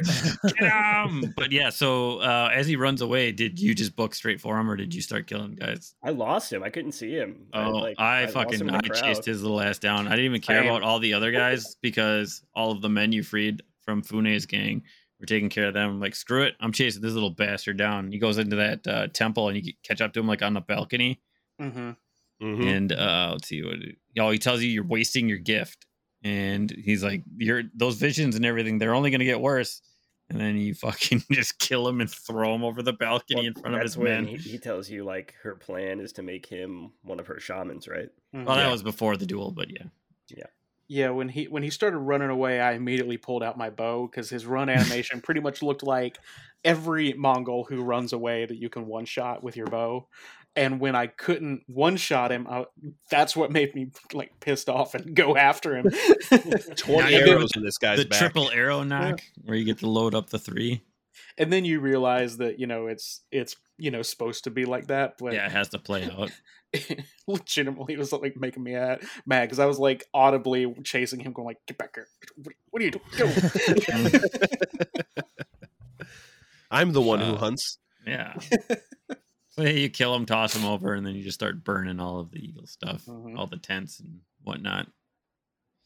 And then we're on to the massacre of Kitafure Village. Yeah. The, Oh. These back to back lightning in the storm and massacre at Kitafune Village or Kitafurde or Fune? Is it Fune? Kitafune? Nay. F U R. E, I wrote Kitafure. Kitafure? Okay. F U R E, I believe. Okay. Yeah. Yeah, the, these back to back missions are both just like these awesome giant war missions that like in the base game you would get basically at the end of each act. And the fact that they're just Mhm. back to back here is Mhm. amazing. It was great. and you get like a bunch of good ass dialogue in it too. It's like not even just that you're getting these epic fights and like these awesome moments, but it's like you get this like really good dialogue in between as well. It's it's great. Uh, oh god. So the who's the leader of the Eagle tribe again? I'm having. Is it just The Mrs. Eagle? The eagle. Just the Eagle. Yeah. I remember they gave her an actual name. She says a number of times, uh, "Make me whole again," or like in your dreams, in your like drug state, you hear "Make me whole again" a number of times, right? Which my note here is, I just beat Dead Space 2. That's a Mhm. big no from me. Thank you. She just Yeah, wants your, your girls here. eyeball or whatever to put in her apparent white eye. Yeah. Make her That's whole it. again. It was also kind of nice in this mission to see Jin, like the infallible Jin Sakai, literally like screw things up fr- right from the beginning. Um, when when you're on this mission, because this is this feels like a very a much larger version of a uh, survival wave in um, Legends, because fireworks go off and that's where the enemies are. Um, but I, I really enjoyed how, like, f- for the most part, the visions were Eh, not super consequential consequential so far just because you'll see things and that's about it. But i like that it actually you know they were being sneaky and they were looking for the eagle and jin's like oh my god she's right over there. And everybody's like no no she's not. And jin's already like running off like trying to kill her. And then they kill everybody. They're like you gave away her position. And he's like yeah but i killed the eagle. And everybody's like no you didn't she's not even here so I, I- I thought that that was a, a really unique way to actually have I was just waiting for them though up. to be like they're living in she's living in your head rent free, bro. the one I, I legitimately was afraid that he was accidentally killing one of the other um, groups of raiders. That Yeah, that that's would, what I was thinking. yeah. as Or like Fune or something. yeah, like- that's Yeah. yeah. ugh, that would have been awful. But it, it it was cool to see hi- hi- the visions actually have real consequences during one of the missions. Yeah. Um, so yeah, the way this starts off, the eagle is hunting for you. Fune asks why she wants you alive. At this point, you can say I don't know, or you can say because I escaped when I first got here. I said it's because I escaped when I first got here. Same Yep. here. After she had captured me and made me drink the sweet, sweet yum yum juice. It's just like DMT, right? No, DMT only lasts for ten or fifteen minutes. That's this is definitely this is a stronger drug. Don't This ask is me how I like know that. um, gummy bears, the gummy berry juice. So that's what she gave him. He, Or me- or meth. or meth. Gummy That's- berry juice is very similar to meth, and that's why they were all bouncing around. Unless you don't know what the gummy bears are from Disney, in which case, go look it up. It's a fun little cartoon. I'm old. No, cares? I won't. Gummy bear juice. Gummy berry juice is what they would drink. Um, I could sing you the guys- song for if you would like to, but Please don't. Uh, I love how this game plays with the main menu. Like, like in the base game, once you beat the game, you get the mask hanging off the sword, and then here, like if you pause, you know, end the game and come back, like it's got a drug effect. It's got that hate, that purple haze to the whole No, main it doesn't. menu. Yes, it does, Tom. Yes, No, it does. I know you're playing in black and mode, and you're and actually no colorblind. Purple haze. but there's a purple haze on the main menu like you're on like you're on a drug trip i think it's great that they even tie the main menu into whatever it is you're doing in the game it's almost like oh i just i you know i took a break from this game for two days i come back and as soon as you see the main menu you start getting like hints and clues i dropped i, I hit the keyboard and i muted myself Don't start doing Uh, this again. i'm sorry uh, you just start to get hints and clues of like what's been happening what's going on it already starts to like perk your memory as to where you were what's been going on in the story Yeah, because in the first game, that was just how they broke up the acts. Like each act would have a different picture of what was happening on the intro screen. Mhm. Yeah. And apparently, there's a purple haze. Jimi Hendrix is in the background, fucking playing guitar. He is. in my mind. But yeah. Anyway, there is no Jimi Hendrix in this game. What? I don't know. Not historically accurate. anyway, so yes, I said because she had she had captured me and I escaped. Um, you can find out they are surrounding the raider outpost, so you decide to draw them away to Kitafure village. And while you are doing recon, the eagle starts to talk to you uh, about how your father put this whole village to the sword, and now you will use it. If only they knew the horror you failed to prevent all those years ago. Tenzo confronts you about being here in the village during the samurai invasion while your father was killing everyone. And he said, I used to have a friend that lived here. But after the samurai left, I found his body. But it took me a bunch of weeks to find his head. Eventually, I found it underneath all this mud. I really like that line because his next line is, "Do you have any idea what it's like to find a friend like that?" And Jin didn't say it, but Jin could very clearly go, "Yes, I absolutely do." Yep.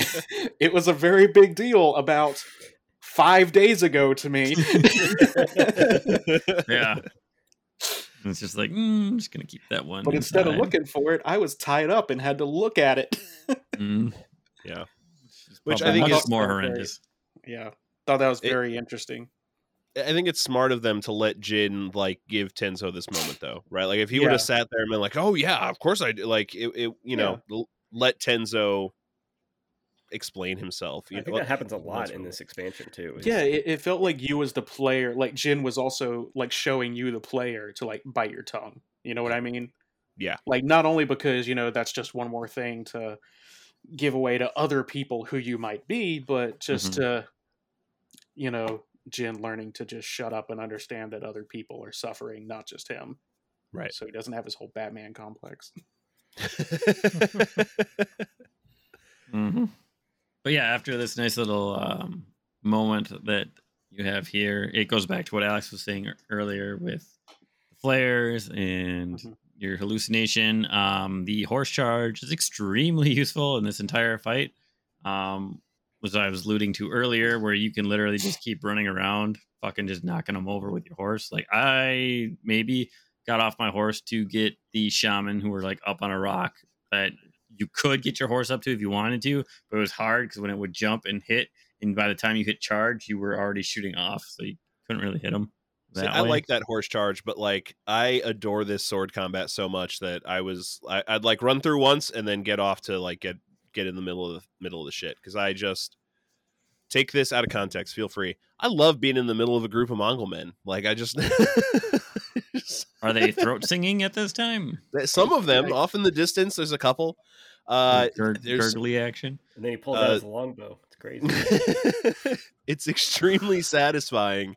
Take to, my uh, you should have said you should have said blow dart is what you should have said there, Yeah. Tyler. Uh, They're pulling out their blow darts. there, it, it is extremely satisfying to I fight your started way out playing of a every skin encounter. flute.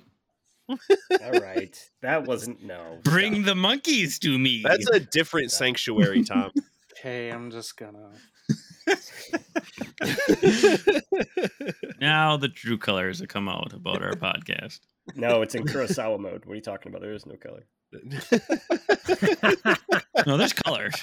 No, Like uh, a- Sepia, black, and black and white.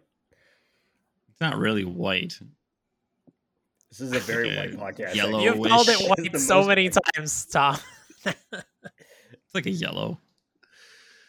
More so than a white. Low like Sure. a urine yellow. I'm Yeah. surprised you can still see color, Tom. I'm colorblind. Because he's old? I don't, I don't know.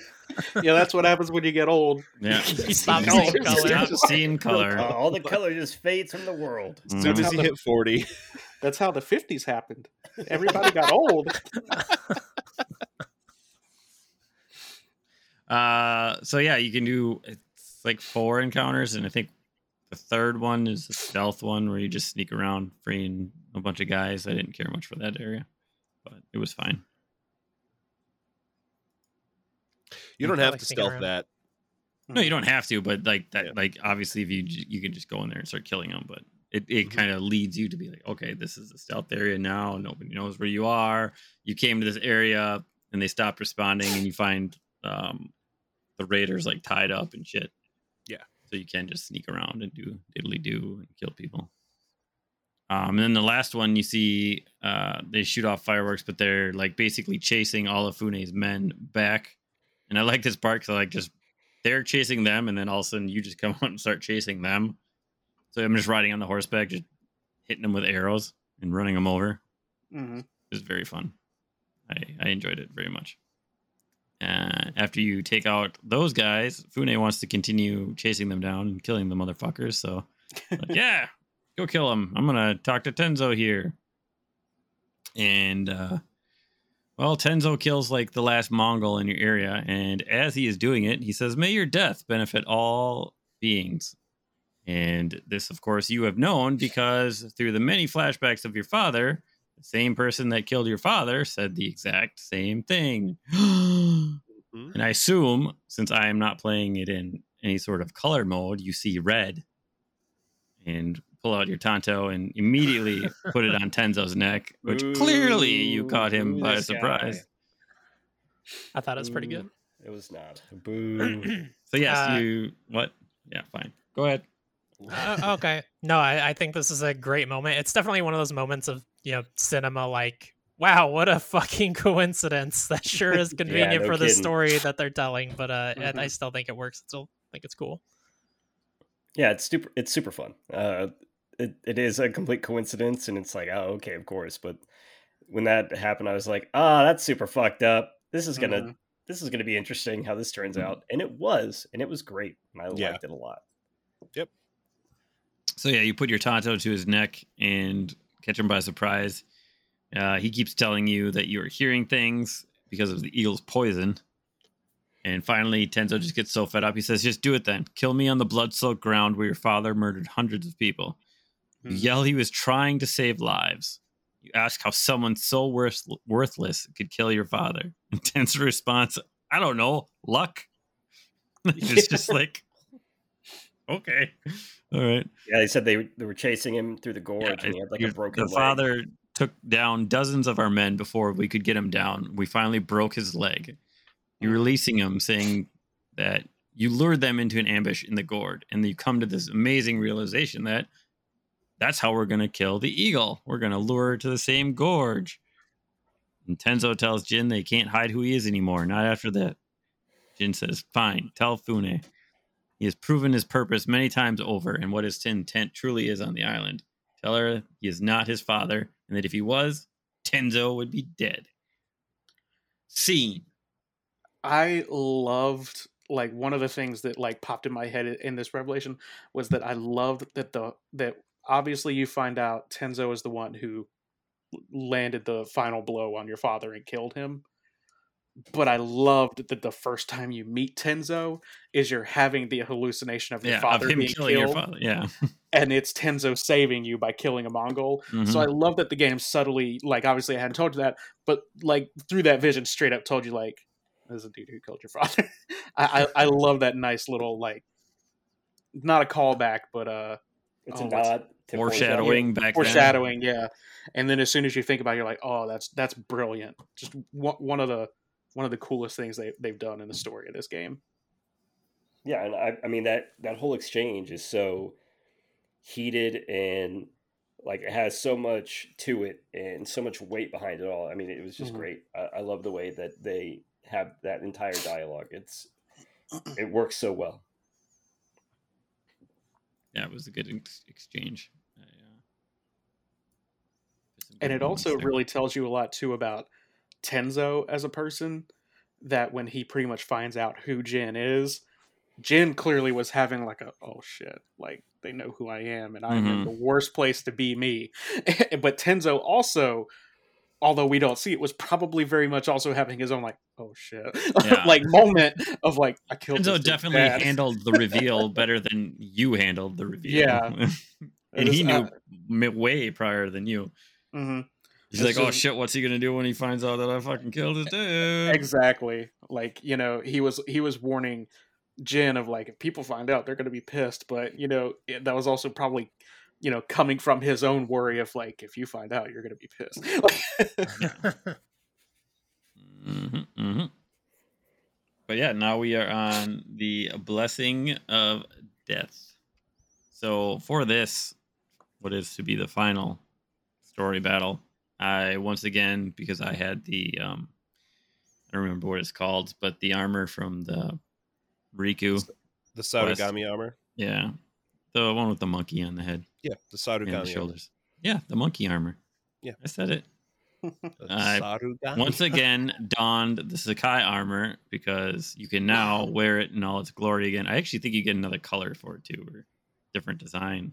Yeah. It's just a different version of black and yellows, grays. It's just covered in blood and it says murderer across the chest. Could Good. have said had the Joker's ha ha ha on there. It was weird. Well, if you're, you know, you can't say that wearing this is not good because I'm sure all of you put on your father's horse armor. And that horse was murdering the same people. Don't they let you not put it on? I didn't see an option to take it off. yeah, I didn't see an option to take it off either. What? Yeah, you can take the it horse? Yeah, you can just just go into put a different saddle on. Yeah, you just put a saddle on. Uh, kind of a saddle. to know. Okay. Didn't know. Yeah, But I, who thi- would I take think it I- off? It's so badass. Why would you Yeah. ever take it off? It's I so wouldn't bad. take it off. As, as cool saying. as it is, I, I ended up having it for like maybe an hour before I was like, this is a bit much. Yeah, just like the normal horse. bit flashy. I did Well, you put the Sakai armor on, and you're on the horse with your father's armor on, and it's a very and then you get all looking. kinds of new colors for it, and it looks even more just looks even more extravagant and fucking gray and- ridiculous. And, I, Yeah. the the Amaterasu color looks really cool on that There's a horse what now? armor. Yeah, that, it, it- that's one of its armors. Is literally it, it's called Amaterasu. It's really cool. oh shit! Oh, it Man. sucks, and it makes you not want to play video games anymore. Tom and Tyler hate somebody this game now. message somebody message crypto. He's he's got to make a new episode of Amy in it. yeah, but we already know the answer. I don't answer. like it. I don't like that Game. he can give it to somebody else. You know he's taking that game to every podcast he's on. Obviously, It's so good. You can't. It's copyright. yep. Sue him. Who's in Yeah, I charge didn't- of I our didn't legal realize that there was matters? a Amaterasu one. There was one. It's like um, Alex's. What? You're hired. we all get paid nothing, so congrats. Yeah. I'm trying to think of what one of the names. Chrysanthemum, I think, was one of them. Mhm. The armor colors, and that one is like No, Chris the Tail super- sucks. Don't bring that up. I said chrysanthemums, not Cris Tales. You said Chris. There's Chris in it. Anyways, it's like Oh, so I didn't with Chris in it yellow and like super gaudy and just like ridiculous. But I loved it. I just I Mhm. used that all over the place. It's great. I might actually wind up taking that horse armor off now that I know you can take it off. I mean, I'll admit, the more you find out about Jin's father in this game, the more like whenever I look at like his armor and the horse armor, I'm like, "Ah, it's cool, but like, I don't know if Jin would be like rocking this. After, you, you redeeming it. That's what it is. yeah, Exactly. I- I- That's why your horse armor is no longer cursed. But also, if I feel like I'm gonna approach something like a ghost, I'm not gonna be wearing some big, bulky, horn samurai armor when I'm doing it. I don't like the helmet. Uh, the rest Yeah. of it I keep on. I definitely put a different. Like, like clearly it has no no bearing on your sneakiness, but I feel like it's like I'm on a slack line above people. They'd be hearing like all this clanking and armor Yep. moving around and stuff. What was it? What's the new armor we got in this with the Mythic Quest? Sarugami. Yeah, I, I wore that pretty much the whole time. Yeah, it's, Evil- it is evil really monkey cool armor. armor. I wore the headband that comes down like an eye patch a lot. There's a couple of them, but I wore those a lot. I think that that's my favorite new headband edition is is the the variants of the eye patch one. I, I love that.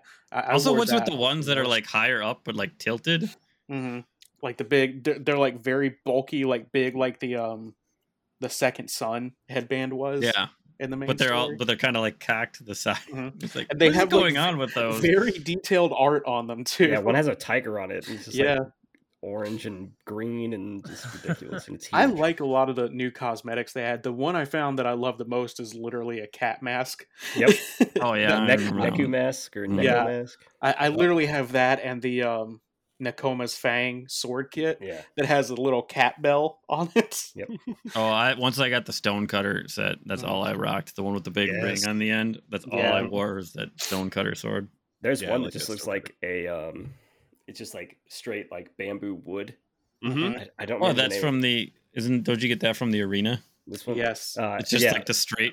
Yeah, that's I, I got that and I was like, oh, this is fucking sweet. And I everybody just called you Does it change the noise though? Is it just like hitting guys with like a wooden stick? No, it's a regular sword. It just Yeah. that's, that's just the way it, it's the hilt and The, stuff. li- the little description says that it's like very much like a concealed thing. Aw, come like- on! I want it to actually just be like a wooden stick that you're just beating people with. yeah, Well, you you- I thought that impale would've somebody with a fucking wooden sword because you have that much strength all of a sudden. Well, you get to do that plenty in uh in the arena. Which Yeah. I Yeah. did, did you guys complete all the arena fights? Yeah. Those are hard, man. Like- Yeah. That last one one's tough. A bunch of bullshit. like Yeah, I was plowing through them, and then yeah, that last one just Oh, I was kicked like- my ass. What was I wrote it down? Did you I figure out the- the second the one weakness? and then the last one? Well, the first So- three you can do in any order. Yeah, but the, Oh. the second to last one and the last one were the ones where I got like legit stuck at. Like I had to take like five or six goes at them because mm-hmm. Uh, maybe it's because I wasn't playing on higher difficulty, but I feel like, in correct me if I'm wrong, they introduced like some new moves. in- Yeah, in they these He's like to fights. one guy. He like does like a crazy spin attack where he throws dirt at you, and then he throws Yeah. some other shit. That's at that you. last guy. And Well- there's nothing you can really do that I found to like counter it aside from just dodge roll away like 40 Yeah. feet away Yeah, from you have it. to dodge, dodge, and then you can either dodge again and slash or counter and slash. Basically, This Yeah. is where the monkey armor comes in very handy because you do that dodge and then you do that spinning attack where you hit him Mm. because you spin around. yeah. Because if you do a perfect one, you get the uh, that chain that you can do. It's just figuring out each one's weakness. But so the, that last one's very weak to like extreme offense. So just dodge once and go to strike him. Like he he doesn't he like he can't get ready to block that right away. Uh, but it's Yeah. it's not weaknesses like any other time in the game where it's just switch stance. You only have the one stance in this dueling ring, so you've Mhm. got to fit. Or well, no, I guess they do let you switch stances, yeah, but you can Yeah. switch stances because switching stances is not always what the weakness is, Yeah. as opposed to combat. I remember- everywhere else in the the one that you can attack, you can block the first three times, but then after the three times you get them three times, they don't do anything and they just back into a corner. Mhm, And as, soon- mhm. as soon as you swing, it's like they just dodge and fuck you up. That that's Yeah, the was the second first to last. did. Yeah. That's the second to last one. That was the female, I think, wasn't it? female, Yeah. yeah. Yeah. I did that one she- second. I did. She fucked my life up, but yeah, legit. all like, lethal plus. So like like like one legit. hit, you're the, the, fucked. oth- the other ones felt like they were so breezy, right? Where I was like, for a dueling arena tournament, I feel like this is gonna be a short. yeah, that monk was super me. easy. Like that guy was nothing. But then she shows up, and like you're saying, she does that bit where like you hit, you stagger her, and well, get her stagger bar down to where if you get if you hit her while she's blocking one more time, um, her stagger breaks and you can hit her. But she won't attack you. She'll just stand there waiting for you, and you will always miss, and then she will ruin your life. Yeah, that's And- interesting. I didn't really have problems with her, but I had problems with the monk that you guys said is really easy until I switched to moon stance, and then he was really easy in moon Yeah, and stance then you just some kick the shit out of him, right? Yeah. Yep. No, I didn't even switch stances. I Is Moon the uh, the shield one? It's the The sh- spear. That's the one that's against No, the Moon's the Moon- big Moon's boy. against the big guys. Yeah, the brutes. Oh, I was That's the one I using. um Yeah, you're Wind right. Yeah, because spear. that's the one where you do the spin kick. Yeah, I was using the, the shield stance where um, you can hold down um, the heavy attack and he'll do that like Oh, yeah, five in a row like, like quick and- swipes. Yeah. Yeah, this. that that helped on the early ones because you could essentially just ruin their stagger bar and then they'll just be standing around like a moron and you can just go boop and then get up. That that pretty much works for like the first four rounds. This is just LARPing, by the way, right? That's all this is. But I Yeah, love it's cool. stuff in games, so I really Oh, enjoyed yeah. this. It's But like when how you I do the last fight. It's awesome because you unlock the red dye guy, and then he has this badass mask that you can get from Yes. him. That's like the wolf mask from the regular island, but it's completely like has like a red maw on it now, and Mhm. it looks so fucking good. oh yeah, when it looks black and gray, yeah, that was fucking sweet. And man, you got to play this fucking game in color because man, and, You and need that to play die it in merchant. Kurosawa mode. I'm good. I got black and white filters. I then I don't need to it. play fucking color. I like that the die merchant also only refers to you as like the champion or Bakto. I, I thought that, that was really cool too. He has no idea who you are except outside of the fact, like, yo, this dude won the tournament. This is crazy. he shops here. Get a picture on the wall of the celebrity. I was gonna say. But yeah, I'm a big fan of arenas and games. That's why I was so Mhm. pissed when uh, they went from Oblivion having the Gladiator arena to Skyrim having no arena whatsoever. Mm. Dirty bastards. I mean, And how, then are you, what, how are you the going to sneak and pit use a and bow in the arena? What was the, the arena? Was just the um, what guild was that? It was the just the Gladiator arena, so it wasn't really a guild. Wasn't it a part of like the Fighters Guild? Nope. Fighters Guild was separate because then you got the Bear Skull for completing the I don't remember. Fighters It's been a Arena. while since I played Oblivion. Yeah, the Gladiator Arena was its own separate thing, and then you got the fanatic that would just fucking run around and follow you. Oh my god! Yeah. And people just made videos of them killing him in several different kinds of manners. Turns out Oblivion's a good game. It is. Um, but yeah, so blessing of death. You're the bait to lure the eagle into the gorge.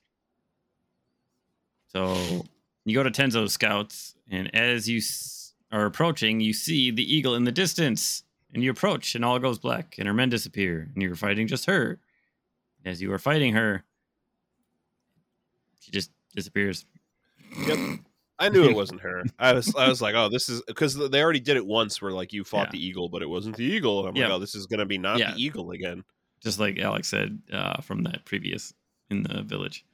And then you see signal flares go up, and you're like, "Oh shit, they're already at Fune. Let's go off to the gorge." Now you fight to Fune, and as you fight, and you're going down like this gorge, uh, you keep going in and out of these sequences of where it's just the eagle. But as you go into these like sequences, your resolve just drains, and it seems like you, you're like more sluggish you're not uh not quite yourself but I so I had a charm on that would automatic like restore up to two resolve while in combat. So my res- my resolve would drain all the way and then slowly like dip Come up back. and then back, dip up and then back, dip up and then back repeatedly. It was uh, it was fun Hmm. to watch. yeah i think every time mine resolve ended up getting to the end it usually was she was done and you were killing the rest of the guys and run into the next part of the gorge but i, I thought it was a pretty neat little sequence of you just popping in and out of those weird hallucinations fighting her um, so you keep continuing up the coast and you end up making it to where your father died by the tree Ah, and the eagle asks you why the sacred medicine has led you here. And Jin responds to end her reign. She says, No, to heal you. For years you have hid from the pain. Which these lines to me, I was thinking like, is is this a Christian event TV evangelist? What's happening right now? Am I getting punked? Uh, yes. All she wanted was to love you. You could not accept her love. But yes. So you start fighting the eagle, and she is interesting to fight. Um, after you get her halfway, it flashes back to your father. This time, though, you save him from being slain. Says, You should have both died that night together. You have tarnished the Sakai name. Jin says, The people of Iki accuse them of terrible things. Father says, Sometimes what is necessary is also terrible. And the actions he took were not easy, but needed to be done. Jin says he did what was necessary on the battlefield, but not in the home. We already went through all this. He needed Yeah. a father. he says that Jin's mother died. He didn't know how to raise a son, only a samurai. He asks you to do what is necessary to root their clan of shame and defeat. Avenge him. Kill the coward, as he's telling you basically to kill Tenzo, who was fighting. I think it was just a normal other Mongol, right? It wasn't anything Mhm. big, but uh, yeah, he wants you to kill Tenzo, and uh, obviously you don't want to do that, so you yell back at him, say, "No, I will never be like you." And it's like that whole Darth Vader cutting off Luke's hand. No, it's impossible. blah blah blah. I have the high road. Doobity doo. the ground. Let's take that back. Come on. oh yeah, he just father just yells at you to kill him, and you say no. And you come out of the trance and clash with the eagle. She says, "The medicine no longer affects you. How can it be?" And then I well, kill she's her. like she's like about to kill Tenzo when you Mhm. stop her from killing, and then finish her off. Good moment. Great moment. Awesome. and then you kill her, and as you strike, you say, "May your death benefit all beings." I love Tenzo much more than my father. I think it's Jin realizing you don't have to live in your father's footsteps. You know, you can make your own path as a man. You don't have Mhm. to live in your family's footsteps. Yeah, but You know, he could have said by piece. something else, but by choosing to say exactly what Tenzo said, I it think seems it also, like he's just switching father. Like, I could you have been my father? I don't think that's the case. I I think think, I it's, think he it's accepted that as like that statement for a truth is like, Mhm. I hope your death benefits all. Like, yes, I hope that from your death that many are benefited from it. Yeah, I- I, mean, I think frankly it took him too long. Sorry, Ryan, but uh, I think he ahead. realizes that his father is a fucking monster. Like, uh, Yeah, he doesn't need to live up to that.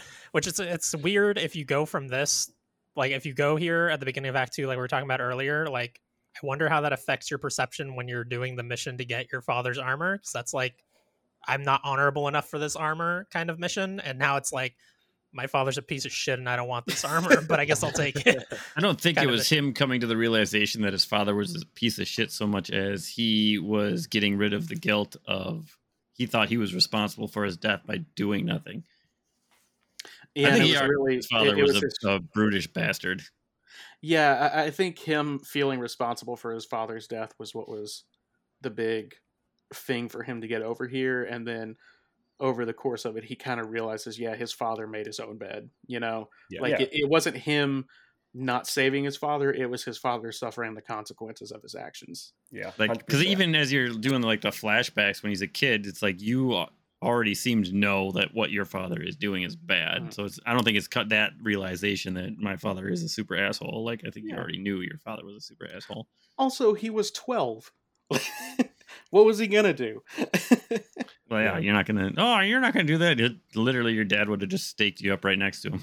yeah, and it's You also soft little poet. And, and, and maybe I'm reading too much into this part, but it also is interesting that his father spends his entire time um, being a single father to Jin, pretty much, you know, berating him for not being a man, you know, Mhm. not being a samurai. And you know, clearly not having the wherewithal to understand like this is a child. Like Lord, Sh- like when Lord Shimura had to then raise Jin, he clearly treated him as a child while still trying to instill values that he would then use later as an adult. Shimura was clearly a- aware of how to raise a kid, whereas his father was like, "Why aren't you tough? Why aren't you a big bad samurai yet?"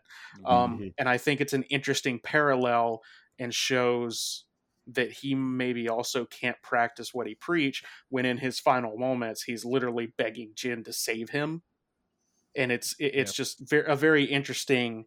Um, and maybe you know obviously that's all the only person who he could call to at the time anyways but clearly wanting jin to be a tough guy and have honor and you know be a, a strong samurai and then in his moment of death he's willing to let his own kid die to save him which i thought was just kind of interesting and gives th- this whole story gives a lot more context to to that moment as well i think Yeah, for sure. I I just view that him repeating the "May your death benefit all beings" is like an outward way to show Tenzo that he's kind of come to terms with his father's death in a in mm-hmm. a better way.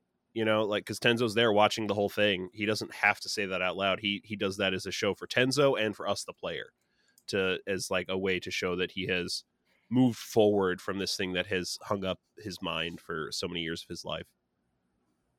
I thought it was gimmicky. Well, I Tom, you just have to don't like not, uh, not like good things, huh?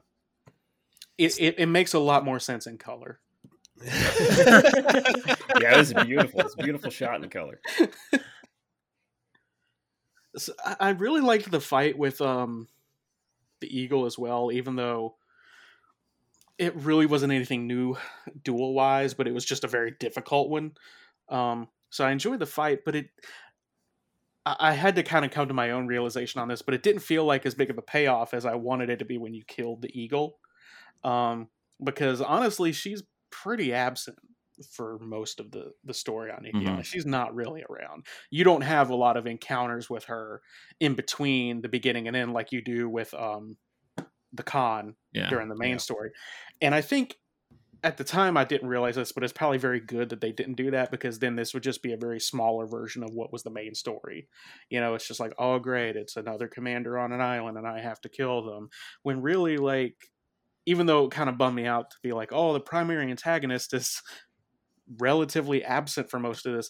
But then during this mission, that's when I really, you know, it really sets in. It's like the the eagle was kind of secondary to the whole point of this story Yeah. because clearly the antagonist or antagonistic force in the story was Jin coming to terms with, you know, his guilt and his legacy and uh, that the the real fight clearly, even though it was caused by the eagle, the real fight was mental and him having to being forced by the eagle to have to confront all this. Yeah. So even though you know it's kind of weird to have your what what is presented as the main bad guy for this whole island be mostly absent, it, it, it becomes like it really drives home in this last moment that the the point of this whole side story is very much Jin and his emotional journey coming to terms with his father and his guilt and not so much the eagle the eagle was honestly just kind of a plot device to give him a reason to confront all this Yeah. But yeah, that's uh that's the story. We got the epilogue last words. We have the reflect on your father's death, but we'll do that in the haiku corner. i Um, love the epilogue in this game Yeah. i love it so you end up going back to um whatever that place is that Fune and Tenzo were at, the little raiders Alt Cove area. And as you're talking to Tenzo, he says he wants to help others affected by the sacred medicine, ask you how you overcame it. And you can say you overcame your guilt or that you forgave yourself. I told him that I forgave myself. He thanks you and bows. Cool thing is here is you can bow back to him and he is very surprised if you Yeah. do this. Did didn't- anybody else bow to i did not do that I did not I, even- feel I don't. like, I don't think I did. Yeah, you can bow to him and he'll be like, i'm yeah. so rude God damn it! Yeah. I got to replay this whole DLC You now. rude. You, you dirty ghosts that have no honor. You need to take Hey, that. I'm the out out of most him like ghost that. motherfucker ever, and I bowed to that man. Oh, and then uh you talk to Fune and she's pretty much just like, ah, you can see she's planning another raid and Mhm. she's got something in the mix and she has a side quest at the end here too. But that's it for main story story. Yeah, great, great main story. I think it was Mhm. exactly as long as the DLC needed to be. Mm-hmm. um, and it was it was a great great roundup to the the base game story you know like because an enemy invader is going to continue to try and invade this is a great way to to show that continuation force but like not have that like alex was just saying not have the actual mongols be like the real antagonist to this whole story Mhm. um you know it's a great way to kind of tackle two topics at once Yeah, it's like a, a story within the larger story. Mhm. You know, it was great. The way I mean, the way that they placed it in here, I think, was perfect. It fits into the overall story of Ghost of Tsushima in a perfect way. They couldn't have done it any better. I think they knocked it out of the park. It's fantastic. Yeah. Um, and then what did we have? I think Rob had something about that. Gotta find the questions here. or was it dory There's two questions. I know there's a bunch of questions that just suddenly popped up today, so I didn't. I already had all my notes written down. Was it worth the price tag? Yeah, was it worth the price tag? Is what Rob said. Um, does this make you want to go back and play more Legends mode?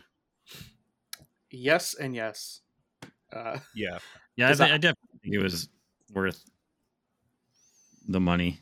I mean, I, I bought a whole new copy. Like I just straight up spent seventy dollars on the director's cut for the PS5, and it was still worth it. i think that comes to dory's question a little bit too you like the way Yeah, Sucker you- Punch handled the DLC and its cost. Yeah, I think it's I think it's fine. I, it Yeah. I think- just a perfect amount. Yeah, I think I'm the cost is pumped with it. fine, but I still don't like the way that they handled it with calling it director's cut and like Mm-hmm. Once once it released and it was in the store, it was not complicated, but the way that they explained it and like leading up to release trying to like pre-order the upgrade with the Iki Island expansion, it was it was messy the way that they did it. They could have Yeah, just they, sold it you as a shouldn't thirty have dollar even DLC. just been able to pre-order the DLC. They should No. have just waited till it came out and then just did it because yeah, when Yeah, the the- day it came out, it was much easier just to be like, oh, yeah, okay, I just have to do this. super fucking messy. Uh, yeah, The I- price range itself, I think, was spot on. You know, just a yeah. what twenty dollar upgrade for PS4 to PS5, and then ten dollars for Other so way that around. Yeah, the Twenty backwards. for the director's cut, ten for the and then ten upgrade. dollar upgrade. I mean, that's Yeah. fine. See, that seems weird to me. Yeah, I mean, I feel like the the I, I think the value is great. I think, like you guys are saying, the way they explained it and did it was unnecessarily confusing. Um, and I know a lot of folks were pretty much saying that they didn't like that the upgrade to PS5 wasn't free. which I, I kind of have ten dollars. Mm. I have mixed feelings about it too because yeah, a lot of the games that I do own do give you free upgrades and some don't. And I mean, if I bought a PS4 copy, I don't feel super entitled to a PS5 copy as well. I guess that just feels like a kind of nice bonus. If I wanted it on PS5, I'd buy it on PS5, you know? Um but I feel like, you know, just bu- if you look at it as just like, yeah, the whole expansion upgrade, if I have a PS4 copy and want it on my PS5, it's 30 bucks. That that's just kind of how I look at it, which in my Mhm. opinion is not that bad of a price because Miles Morales was 50 bucks and I feel like we got about the same kind of amount of content. Uh, maybe a smaller map than Miles Morales compared to this one, but looking at, you know, comparing the two I don't think is really unfair in the kind of, you know, what we get out of the Iki Island expansion Yeah. and that's kind of another word there is expansion. Back in my day, you would just pay thirty dollars for an expansion, and it would be on a whole separate disc. Um, 'cause that's what they used to be called. But yeah, I mean, I think the value for it is totally fine. I think that the the way they explained it and did it was all kinds of all kinds of messed up. Uh, not morally, just it didn't make any sense. And and that's honestly also what led me to just being like, screw it, I'm just gonna buy another physical copy. I don't feel like going, you know, trying to figure out what I need to get. hmm Also, Yeah. also, I love the game, so I was probably going to do that anyways. But yeah I, see, I'd have been perfectly fine buying a whole extra copy, but that whole extra ten dollars for the PS4 to PS5 upgrade thing does feel weird to me. Even though I still played this on a PS4, I don't have a PS5 to play it on yet, Mhm. so I didn't have to worry about that facet of the upgrade. Like that just stood out as like a weird piece of that whole puzzle to me. Yeah, but I mean, the thing is, they could also go the complete opposite route and not offer an upgrade path at all, like they're doing for mm-hmm. Horizon Forbidden West, which is much, much worse than charging ten dollars for an upgrade. I suppose that's fair. and charging two hundred and sixty dollars for a collector's edition that doesn't include a physical copy of the game. Uh, I did not realize that did not include the game. I didn't co- pre-order. it comes with a steel book and a digital copy. Tell me how that Oh. makes sense. Gross. That's gross. That's You can funny. put your That hopes and dreams in the case. Close it. this is where I'd put my disc if I had one. Yeah. I think I think it's like interesting because what who else did the paid upgrade? Was it Tony Hawk's Pro Skater One and Two? You had to pay twenty dollars to upgrade from PS4 to PS5, or was it ten dollars? Possibly. It was something like that. And honestly, even though like I feel like nobody would care that much if other games hadn't done it for free. Yeah. Um, Yeah. because when you think about it, it's you're literally going like, "Wow, I bought the PS4 copy, and you mean to tell me that this game I bought a year and a half ago, I only have to pay ten more dollars to get the PS5 version?" Like when you say it that way, it doesn't sound that crazy, because you know normally you just have to buy a whole other copy of the game for it to work on another console. So uh, it's it's you know I, I guess I'm I'm I'm more on the side of like it's not really something that I need. Out- Yeah, yeah, I mean, I think it just the reason why it sticks out so much, like you said, because other games are doing it for free, and Yeah. Xbox themselves, Microsoft themselves are making like a big initiative. Like they have a name for it. I don't remember what it is. Uh, for like everything is playable on Xbox One or Series X Mhm. without paying anything extra. yeah. So I think by comparison, you know, Sony loses Yeah. out there. But yeah, for sure, for sure. I mean, I mean, we the, the way Sony handles most of their backwards compatible stuff is super complicated as it is. Uh, but it didn't bother me a lot. But I can, I also like you're totally right. I can see how a lot of other people are like, well, on my Xbox, it doesn't matter what I buy it for. And then you tell them, good. You try and play Ghost of Tsushima on your Xbox. See how that works out for you. yeah. exactly. Uh, but yeah, in terms of like the value compos, the value of the DLC, I think it's pretty good. Even for me, I didn't do everything. I know you guys did a lot more than I did, but I still played like nine hours, and the DLC itself is only twenty dollars. Like Mhm. that's not a bad deal at all. Mm-mm. Like uh, the only reason why I didn't do everything is because, like I said earlier, I was kind of playing in the same style. I wasn't really feeling like I was getting anything, and you get a few extra skill points you can get here, but you max them out pretty fast. So, uh, like I wasn't like I'm very gameplay oriented, and I was not getting new gameplay goodies anymore at a certain point. So, like I I went and did all the springs, of course, because you got to see Jin's ass as many times as you possibly can. That's very important. Yes. Uh, and then I went and got the new like uh shrine, the new uh trinket there to see if I wanted to use it. Like I said, it sounded cool, but I didn't use it. Uh, and I there was one I did a few of the sanctuaries I really liked. Uh, maybe you guys can tell me if there's any more stuff like this. But uh, one of the cat sanctuaries, you like just get ambushed while you're about to sit down and play the flute, which Yes. I thought was cool. Yeah. hmm It was awesome. Uh, while we're on the topic of cost, I think subconsciously built into that is the fact that all of the multiplayer stuff has been free. Yeah. And Yeah, there's still more coming yeah, out it's coming. tomorrow. Yeah. There's more A- coming. out, And yeah. throughout the entire month of September. And they're going to be yeah. releasing Legends separately. Yeah. For twenty bucks. Yeah. which is crazy good deal. Do you know if is the rival stuff still free even if you didn't buy director's cut or whatever? Yeah. I assume it would be. They wouldn't want to Yeah, split the fan I would base. I don't assume think. that it's the same, yeah. Um, and also that's why I didn't feel super bad about paying for the console upgrade, or you know, I bought a whole other copy. But that's also why I didn't feel bad, is because if I remember correctly, for most of the guys I'm talking to here, when Legends came out and we were all super high on it, we all blatantly said, "I would have paid full price for this. I would have bought this as a totally separate game, but it's Yeah. free." Yeah. And now that they're like, here's 10 hours worth of story content, and some people are like, but I have to pay for it. Like, it's like, eh. I mean, uh, and and you're right. It took me about 10 hours to do the story as well as I I also cleared the map. I did all the all the side missions, all the shrines, all the artifacts, everything. It took me about 10 hours, and that's kind of also where my comparison to Miles Morales came in. Is it took me about eight or nine hours to beat Miles Morales, and I paid 50 bucks for that game. And it also story mode, the story in this expansion also was pretty comparable to Miles Morales for me because when I did New Game Plus on Miles Morales, you know, just like you would with any New Game plus Pluses, you just kind of like some plowed through it. You're like, I don't need to do all this other side mission crap. I'm just going to do a story. It took me about three or three or four hours, three and a half, four hours to do the whole thing.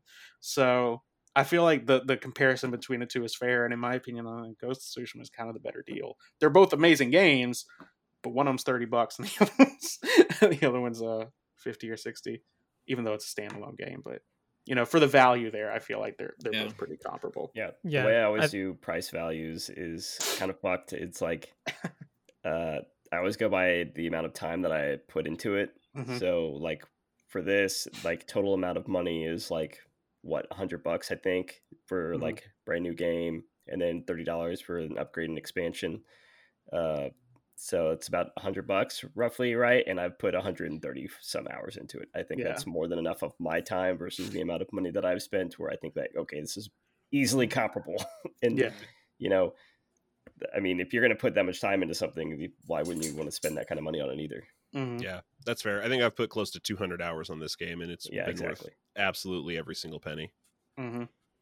That Legends mode, that's where that's where it gets you. It's really good. Yeah, like with this, I'm probably at 150 now because I think I I put another 12 or 13 into this. So yeah, I, I was I at love this. 150 last year.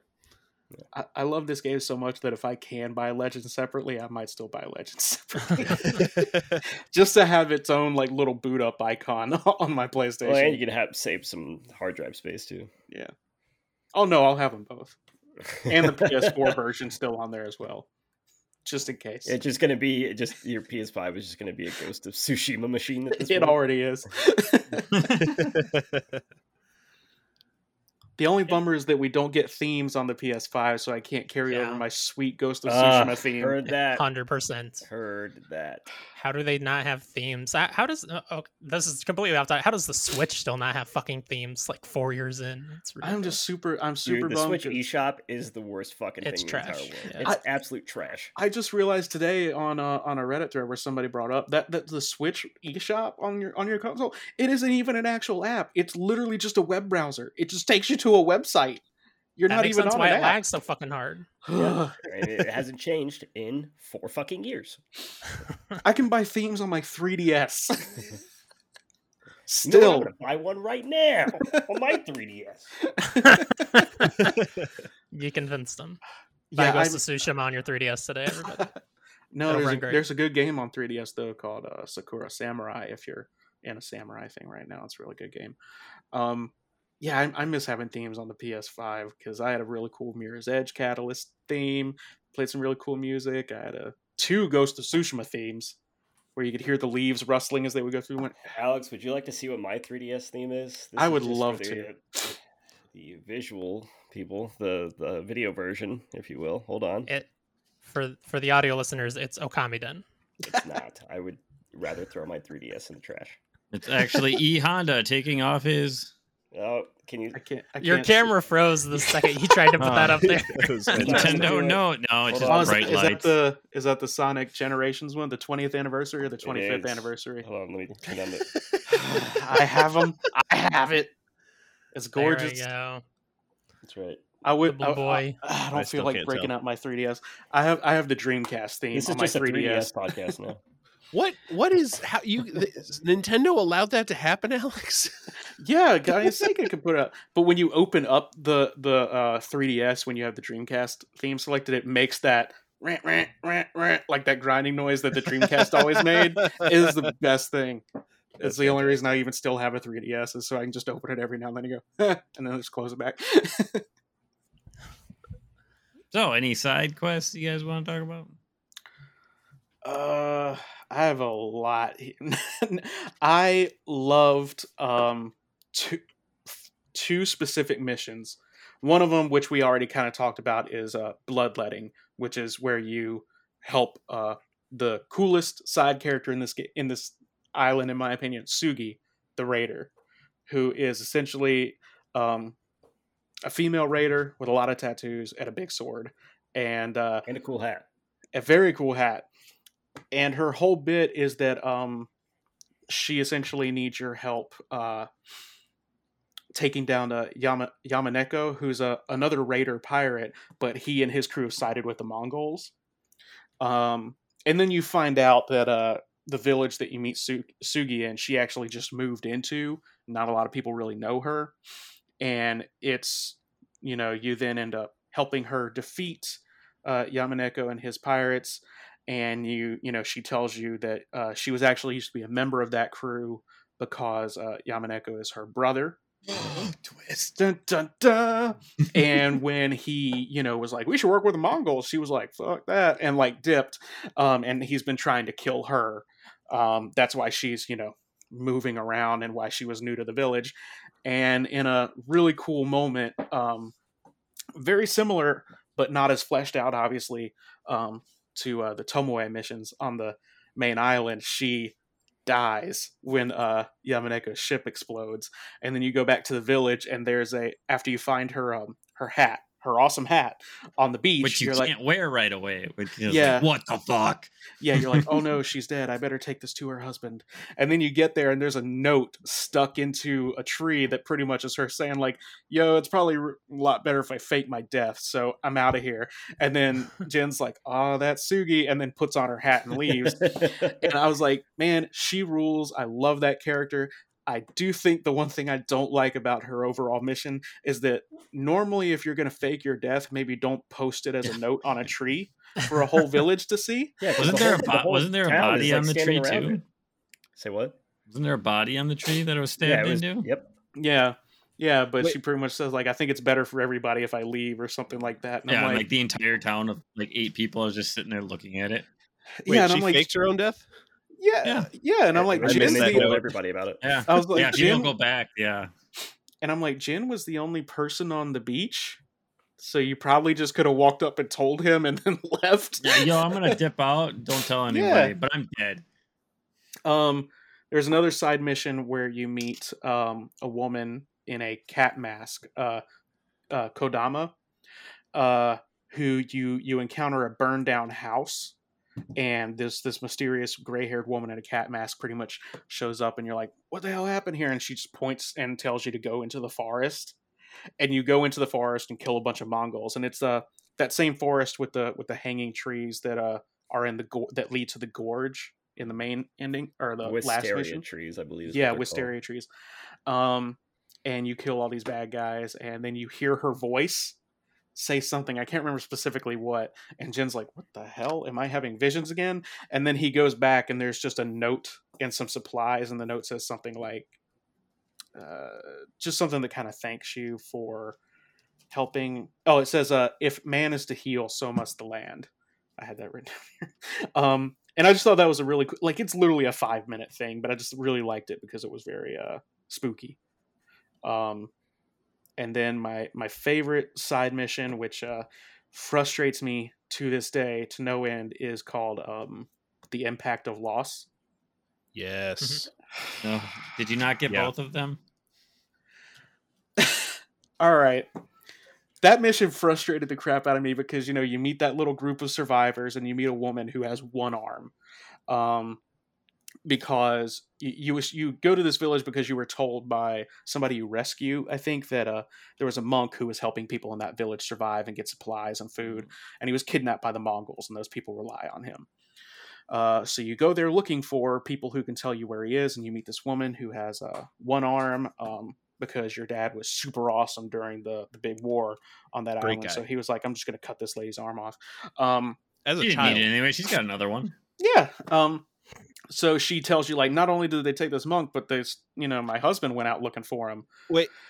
Uh, real I'm quick, sorry, my so husband went out looking for him. it wasn't actually your dad that took her arm off. no, no, but I it mean, was It was her, her dad, which is even better. oh yeah, that's right. Oh god, that's right. Because Yeah. she helped the samurai. Yeah, she helped a samurai, and her dad found out, and she's like, "The arm that feeds the enemy," and he cuts his daughter's arm off. And Jin is literally like, "Oh my god, that's so awful," and she's like, "No, I get it." Yeah. Yeah, she's like, I deserved it.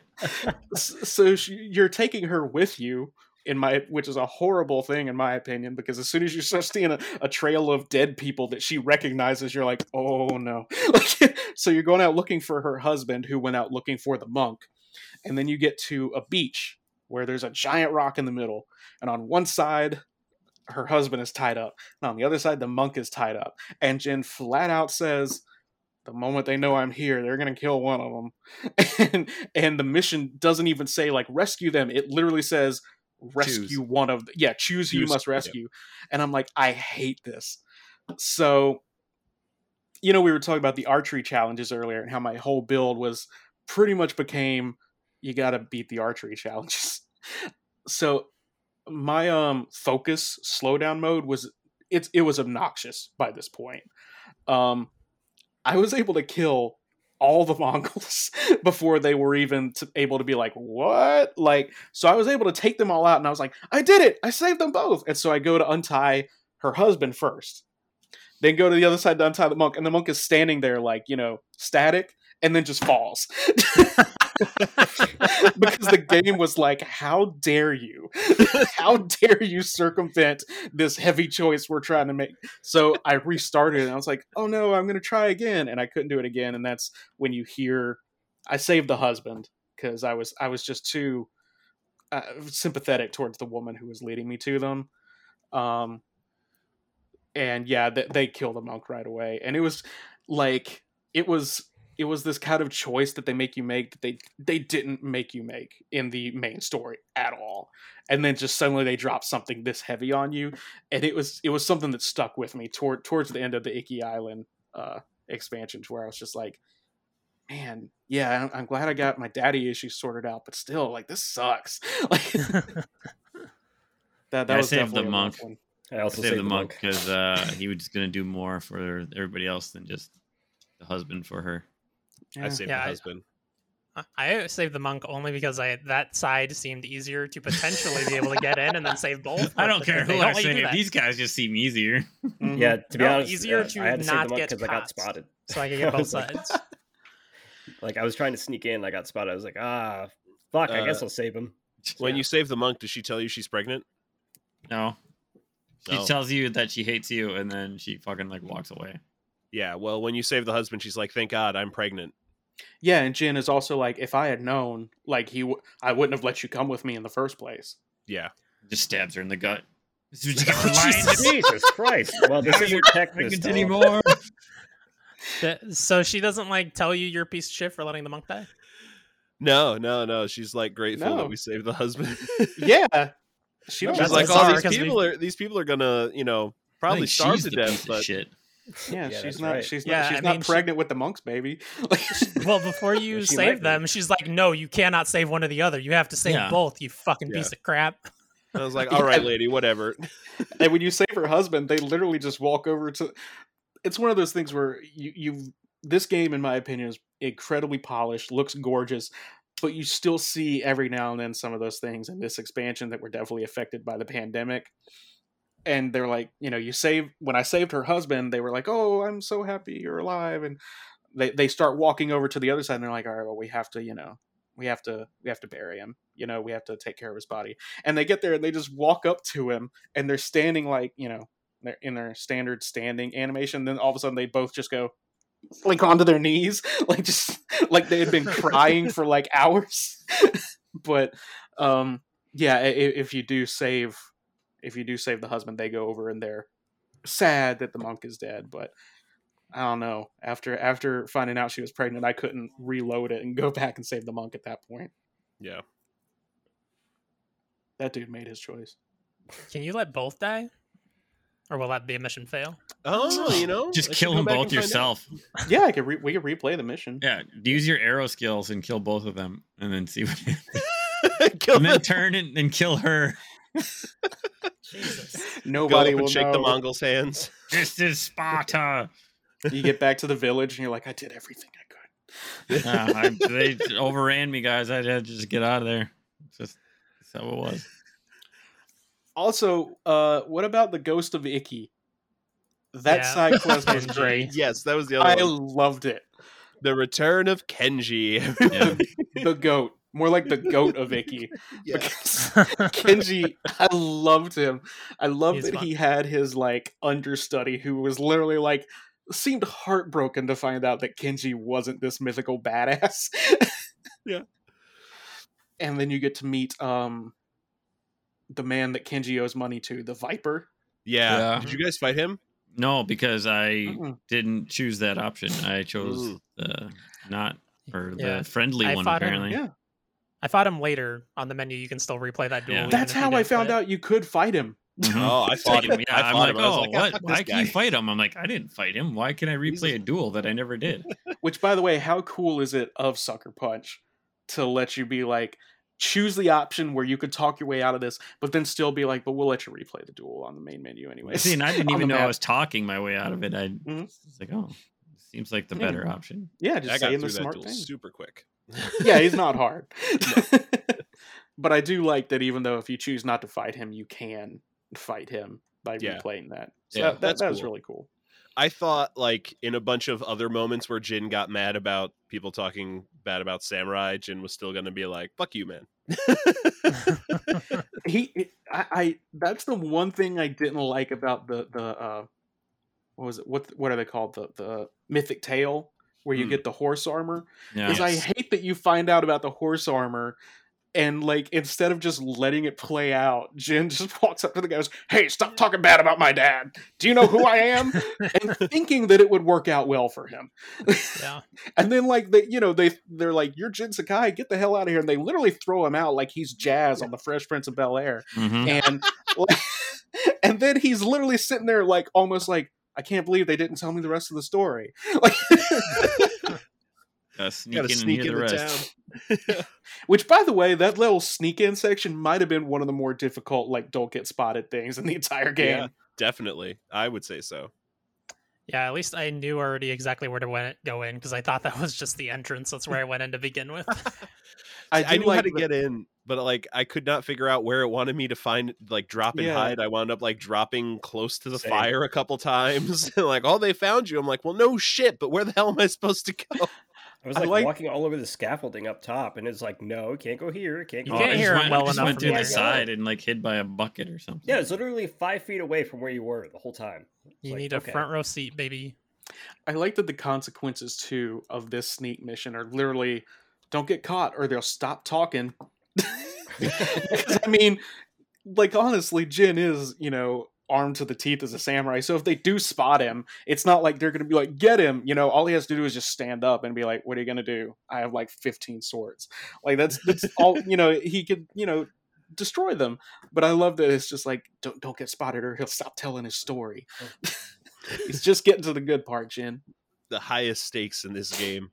Hmm and then when you get the horse armor, you can go back and like save them from the Mongols. Yep. Who attacked Yeah. them, if I remember. Yep. Yeah, and and they're like, "Wow, I can't believe you didn't kill us." We still hate you. You're not that bad after all. Yeah, and Just- Jin's probably just like, "I should." No, he's probably like, I didn't want them to kill you because that's my job. And he knows them all over the fucking place. Are any of you pregnant? And he just pulls out a knife. Jesus Christ. Flaming Alex is arrows. Come on, in on it arrows. oh man.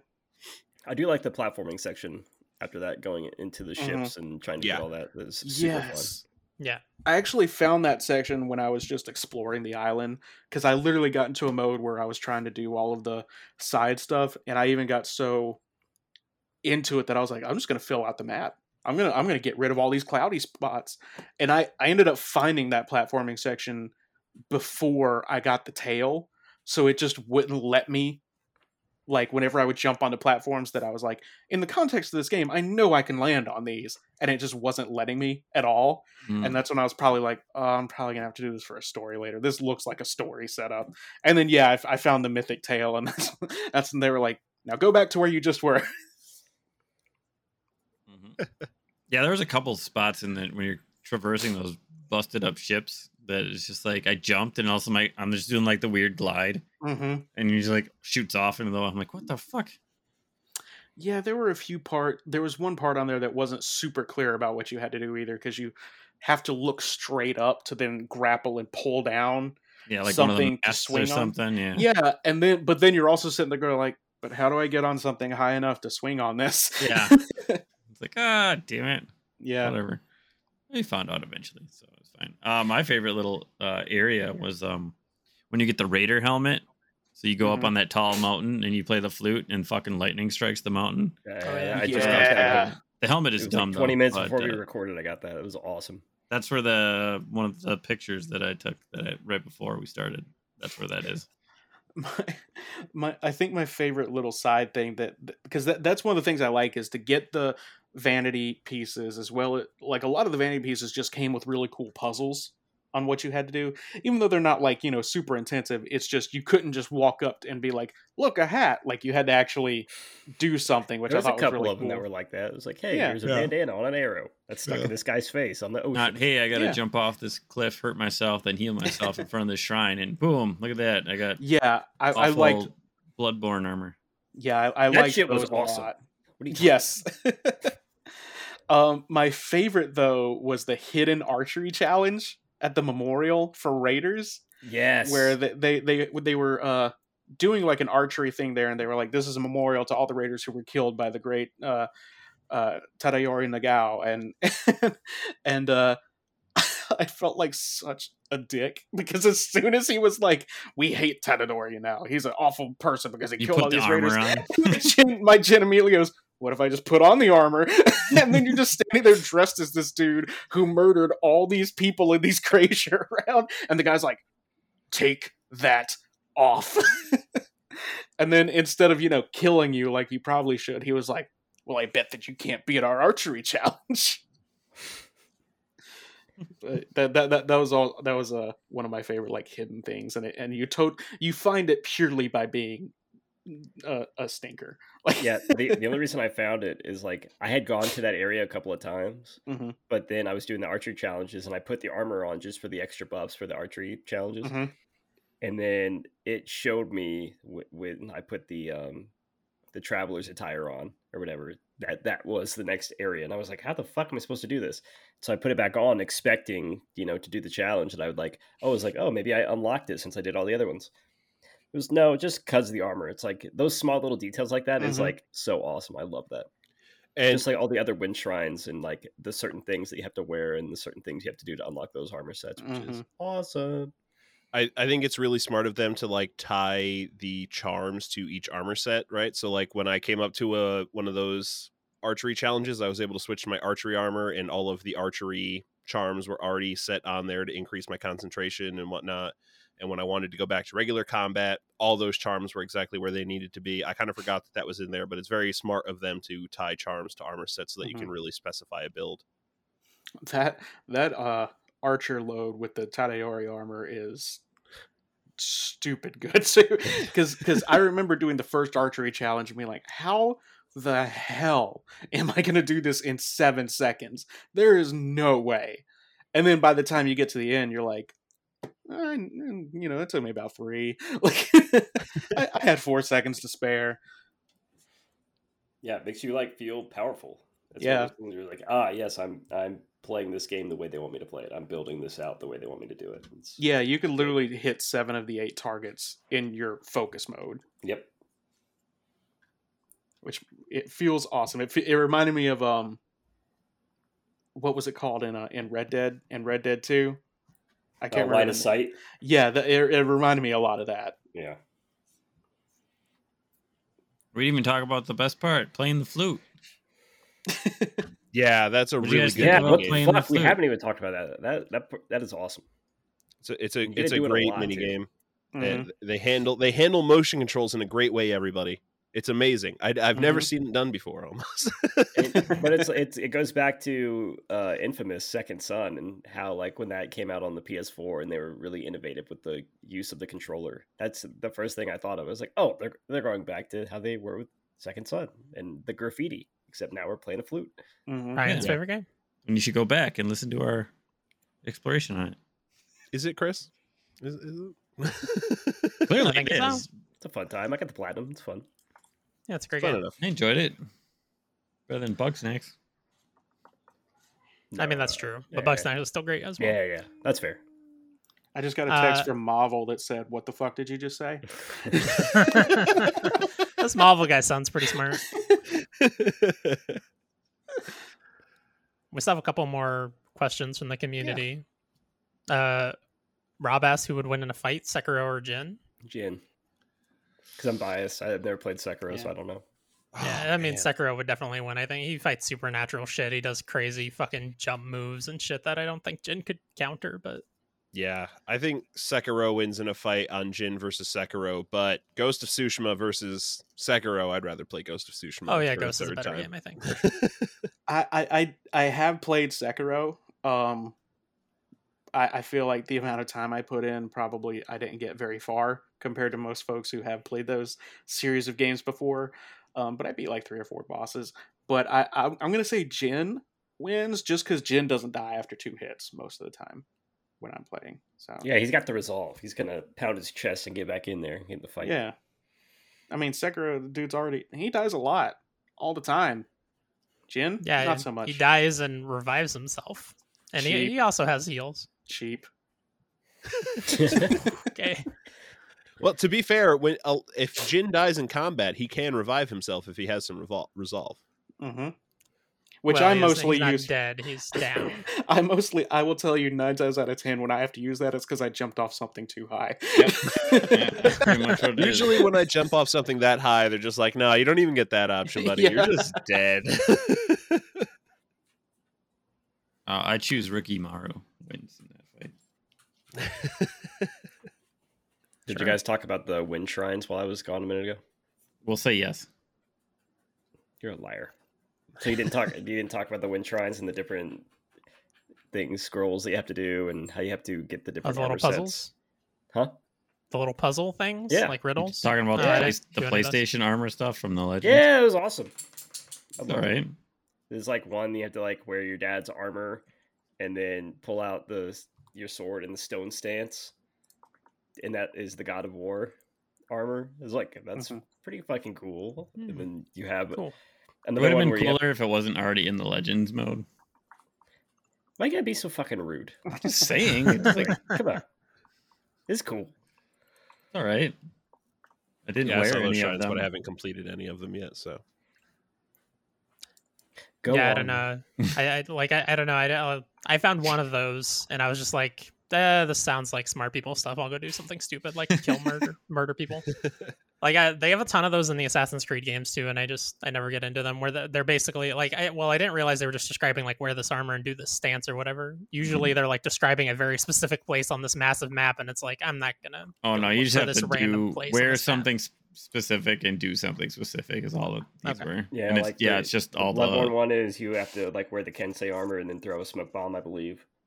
Um, and then there's another one. There's the Shadow of Shadow Colossus one. Colossus, and I don't remember what that one is, but it's the easiest one to get. Yeah, I'm trying. I can't remember what it was. It was like a week and a half ago. Um, Brian also asked the most important question: If you were a ghost, who would you be most excited to hunt? Very relevant. Tyler, I would Ghostbuster your ass so fucking fast, man. You wouldn't know what happened. I'd be running around his house as a chicken, trying to scare him. I'd put you in the coop with the other chickens. I'm a ghost. He's a ghost, man. How you gonna cage him like that? The Ghostbusters chicken coop. Can't get out of it. I'd literally just be in Ollie's room, like telling him to do things. He wouldn't have to tell him to do it. He's probably already be doing it himself. I would most like to haunt my high school math teacher. Don't read anything into that answer, Brian. I'm gonna have to. I... What? Brian's a math teacher. Uh, yeah, I get that, but I'm still gonna. I'm gonna read into that has to do with math. I would also like to. I love math. I hate math. math Yeah. teacher. Just a Brian joke. I would uh haunt. I, I'd probably either haunt like a stadium, or just so like you know, I'll, I'll, I'll just you know I'll haunt Ford Field. Would you haunt the so I Lions just- Stadium? Yeah, I was gonna say I'll just haunt the Lions Stadium so I can be. That's miserable. already haunted. Yeah, I was gonna say I could be miserable in the afterlife too, or I'll just, or I'll They're just, already dead there, so or, or I'll just, uh, I don't know, I'll haunt like a movie studio or something. I'm surprised you Oh. wouldn't haunt like an old blockbuster that hasn't been rented since it closed. All Just be blockbusters lonely in a blockbuster. he's not gonna, he's gonna sit there with nobody. Oh, lonely in a blockbuster. no, there's that Call it. last blockbuster. Isn't that still open in like Wyoming or something? Uh, Oregon, Bend, or- docu- Bend, I Oregon. Yeah, I watched a documentary on it. Yeah. Uh, I would probably haunt. I don't know, like some big streamer that plays all the new games, because presumably I can't play new games now. I want to at least see them You wouldn't- forever. I mean, you could haunt a game studio. Yeah, but they only make one game every like five years these days. that they they occasionally hear a voice, like a weak voice, going like, "Work faster." God, it's the ghost- microtransactions. It's the Crunch Ghost. Oh, it's the sexual harassment lawsuit ghost. Oh. you don't get to cr- you don't get to cringe about the stabbing pregnant women joke ever again. yeah, when he jokes about stabbing pregnant women, I think everything's on the table at that point. uh, over a year in. You don't think anything's off the table at this point, Tyler? You never know. a baby shower. Where it's like raining babies. Got like a golden shower on babies. Anyway, Bye. got a I got a warthog brand I got to protect here, and I can't be around for. Uh, we didn't talk about the Legend of Black Hand Riku. Um, that's some very cool scenery in that in- cave. in- we were talking about how uh, Jin's father had some of the best lines in the game. Black Hand Riku has the best line in this expansion, and that's right when your duel starts. Jin and him are you know squaring up, and Jin goes, "You're blind. This isn't a fair fight," and he goes, "No, it isn't." And I was just like, "Oh God, I'd gonna lose." I've been watching Daredevil. I know what you can do. I ain't... I was just waiting for the monkeys to jump out and start biting me during the duel. yeah, like His that- armor set is so badass too, and how Mhm. it like decreases your parry and dodge, but like if you get a perfect dodge or a perfect parry, it gives you that extra like Mhm. Yeah. hit. It's- Yeah, you think you get two extra hits, so you Yeah, get so you can literally kill like three guys because you can kill one with the parry, then kill another guy, and then kill another guy. it's Mhm. great.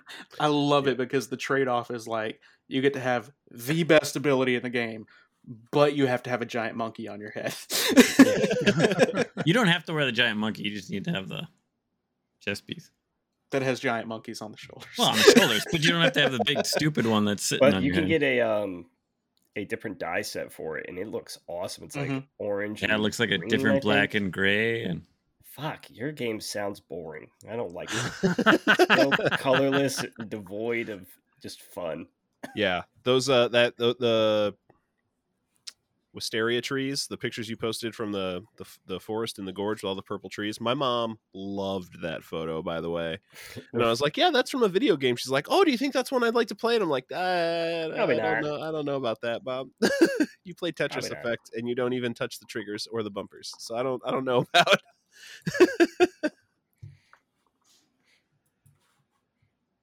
all right. Anybody got any other bits and bobs before haiku corner? This is good. This is really good. It is worth the money to get into the DLC. If you enjoyed Yeah. the base Tsushima game, this is worth every penny. Yeah, Yeah. It, it, uh, it the the upgrade to PS5 and a DualSense controller is worth it purely because you can feel the cats purring whenever you pet them. God What else do I need to say? Hey, those cats are heckin' chonkers, man. they are fat. I I was thought they were "God like, damn, I what are thought they were like red pandas eating?" when I first saw them. I was like, what the fuck is going? On? That's a cat? Yeah, I those don't are know. those are some healthy fucking cats. Somebody Maybe they're just those fluffy. cats. a mild warning to anybody who does play this game. I did encounter one dead cat around Mongols, and I have never gone so hard on an enemy in this game. Like, because when I saw it, and then like I, I had my camera pan up, and I just saw them standing around, and I was like, "Oh my!" Like ghost mode immediately. Uh, all right. So, haiku corner. You guys got your haikus ready? I'm ready. We can go Mhm. back to the old way and I can do Ryan's voice, but I don't know what his no, no, haikus I'm, are. I'm here. We're good. All right. Uh, first, we got reflect on regret. I have waters dancing down, crushing stone into pebbles. The past weighs on us.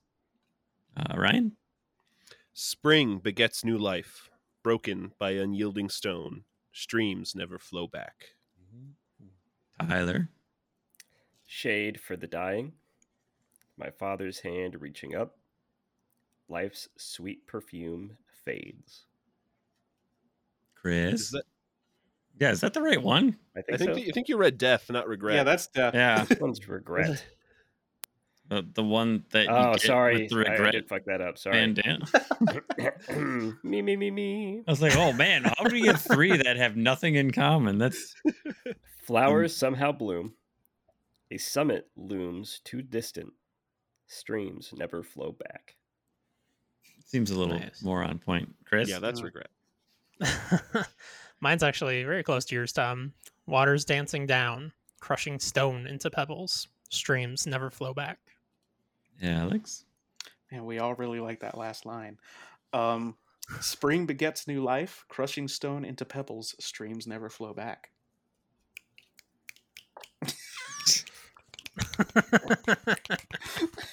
This is turning into Although the real now. the real uh, haiku of regret was Tyler reading the wrong one, but on the regret. yeah, would you like to compose a haiku of regret on the spot F. for your regret, Tyler? I regret being on this podcast. somebody start uh, moaning like the lady in the song.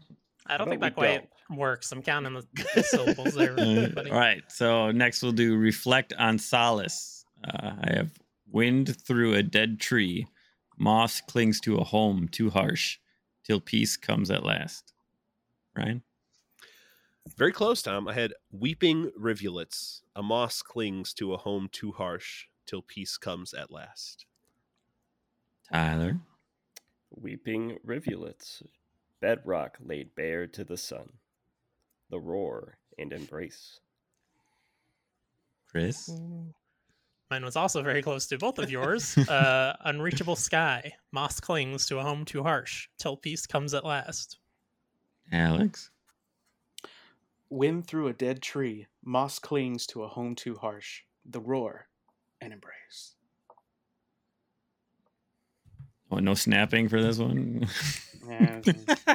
Not memorable. All right. Uh, reflect on acceptance. Leaves whisper nearby. A forest open to all. Sunsets head to dawn. Ryan. A head of spears shifts, a forest open to all, while the cat lounges. Tyler. What Tom said. Really? Wow. It's verbatim. This is the first one. Chris? Yeah, This is not This bad. is, uh, all right this time. acceptance, right? Yeah. Yes. A head of spears shifts. White buds shimmering, exposed. The vine wilts, but lives. Alex. Uh, this was my favorite one. A head of spears shifts, a good friend lost to grazing, while the cat lounges.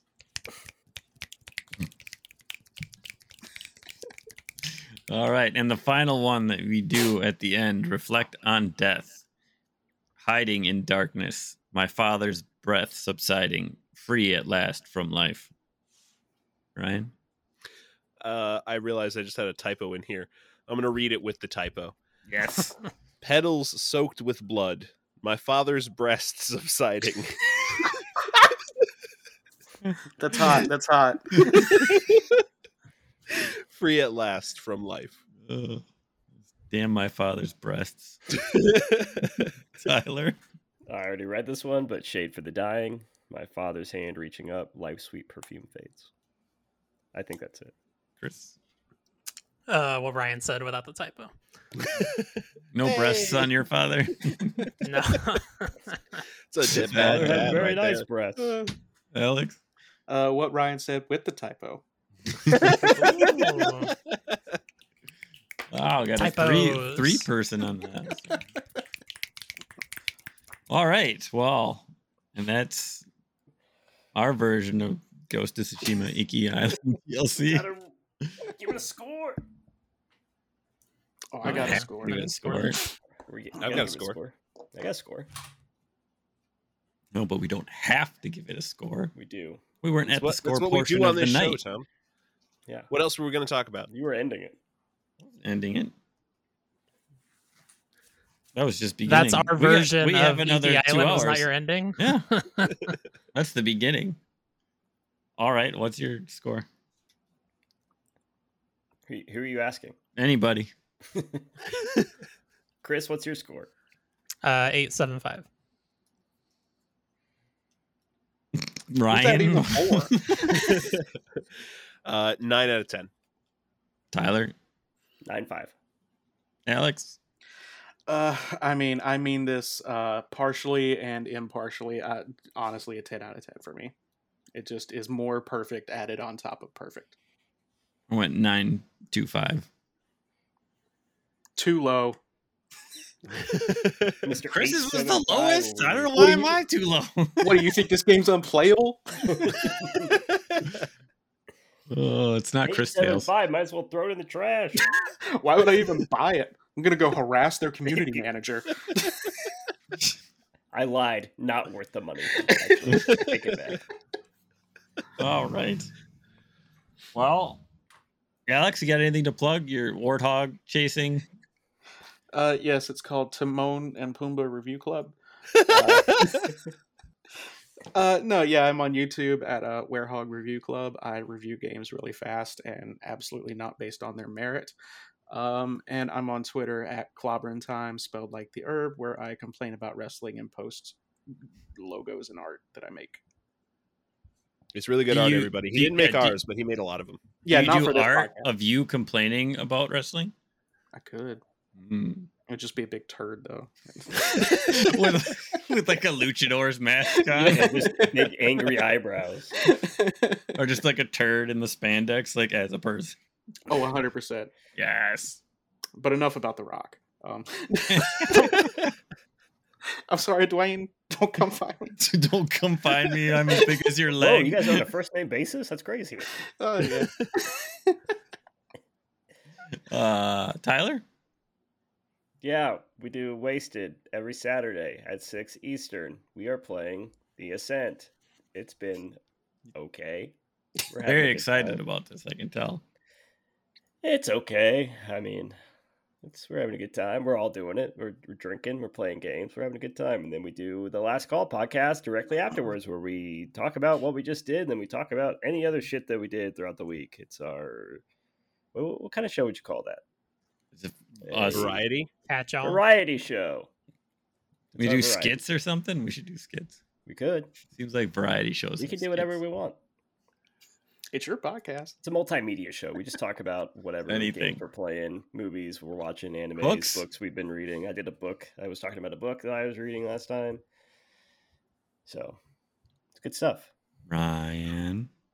Uh, definitely just check out our Twitch channel, twitch.tv slash blunkers for all of the streams we do. That's where you can find Wasted. But uh, join our Discord.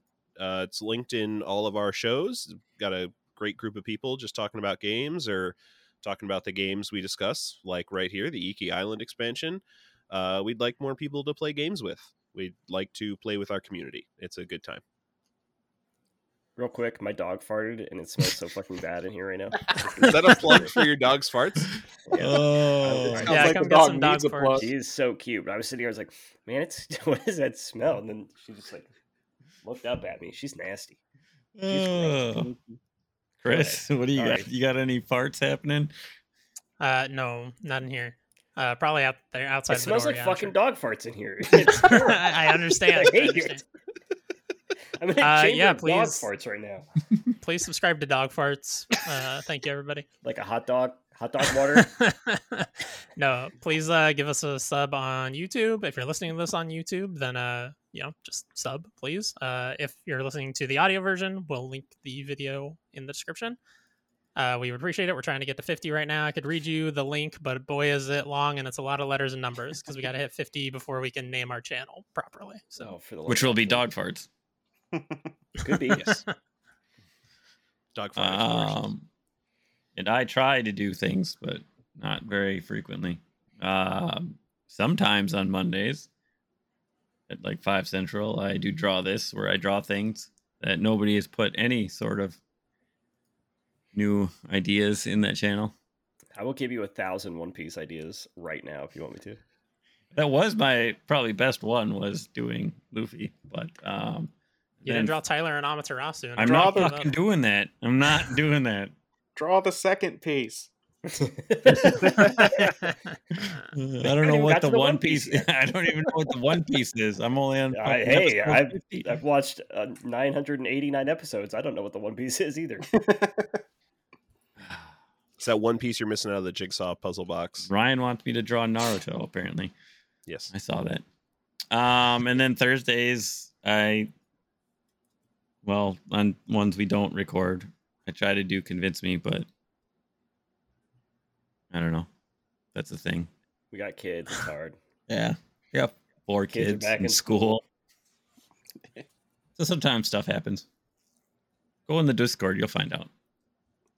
Uh, and our next exploration will be Phantasy Star 4. Ba, ba, ba, ba. Going retro. Big retro.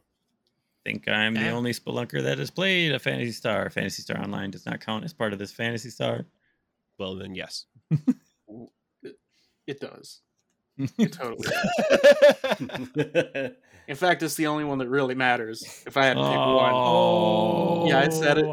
I'm just It's kidding. too late Fantasy- to invite Alex. So also on our next exploration, we will have Alex fighting Bob Buell. Get your pay per view tickets. Yep. Nah, Cage match. Phantasy Star Four rules. Uh, but yes, uh, Bob Buell will be joining us for our exploration. of Who else would you 4. get? That was my idea. Yeah. Um, but yeah, that's it for tonight. Um, listen to our stuff, watch us do stupid things. Almost remember always that we get exhausted by talking because we're chunky and we're nerds. See you next time, everybody. Bye. Bye. Bye. Say bye, Penny. Art.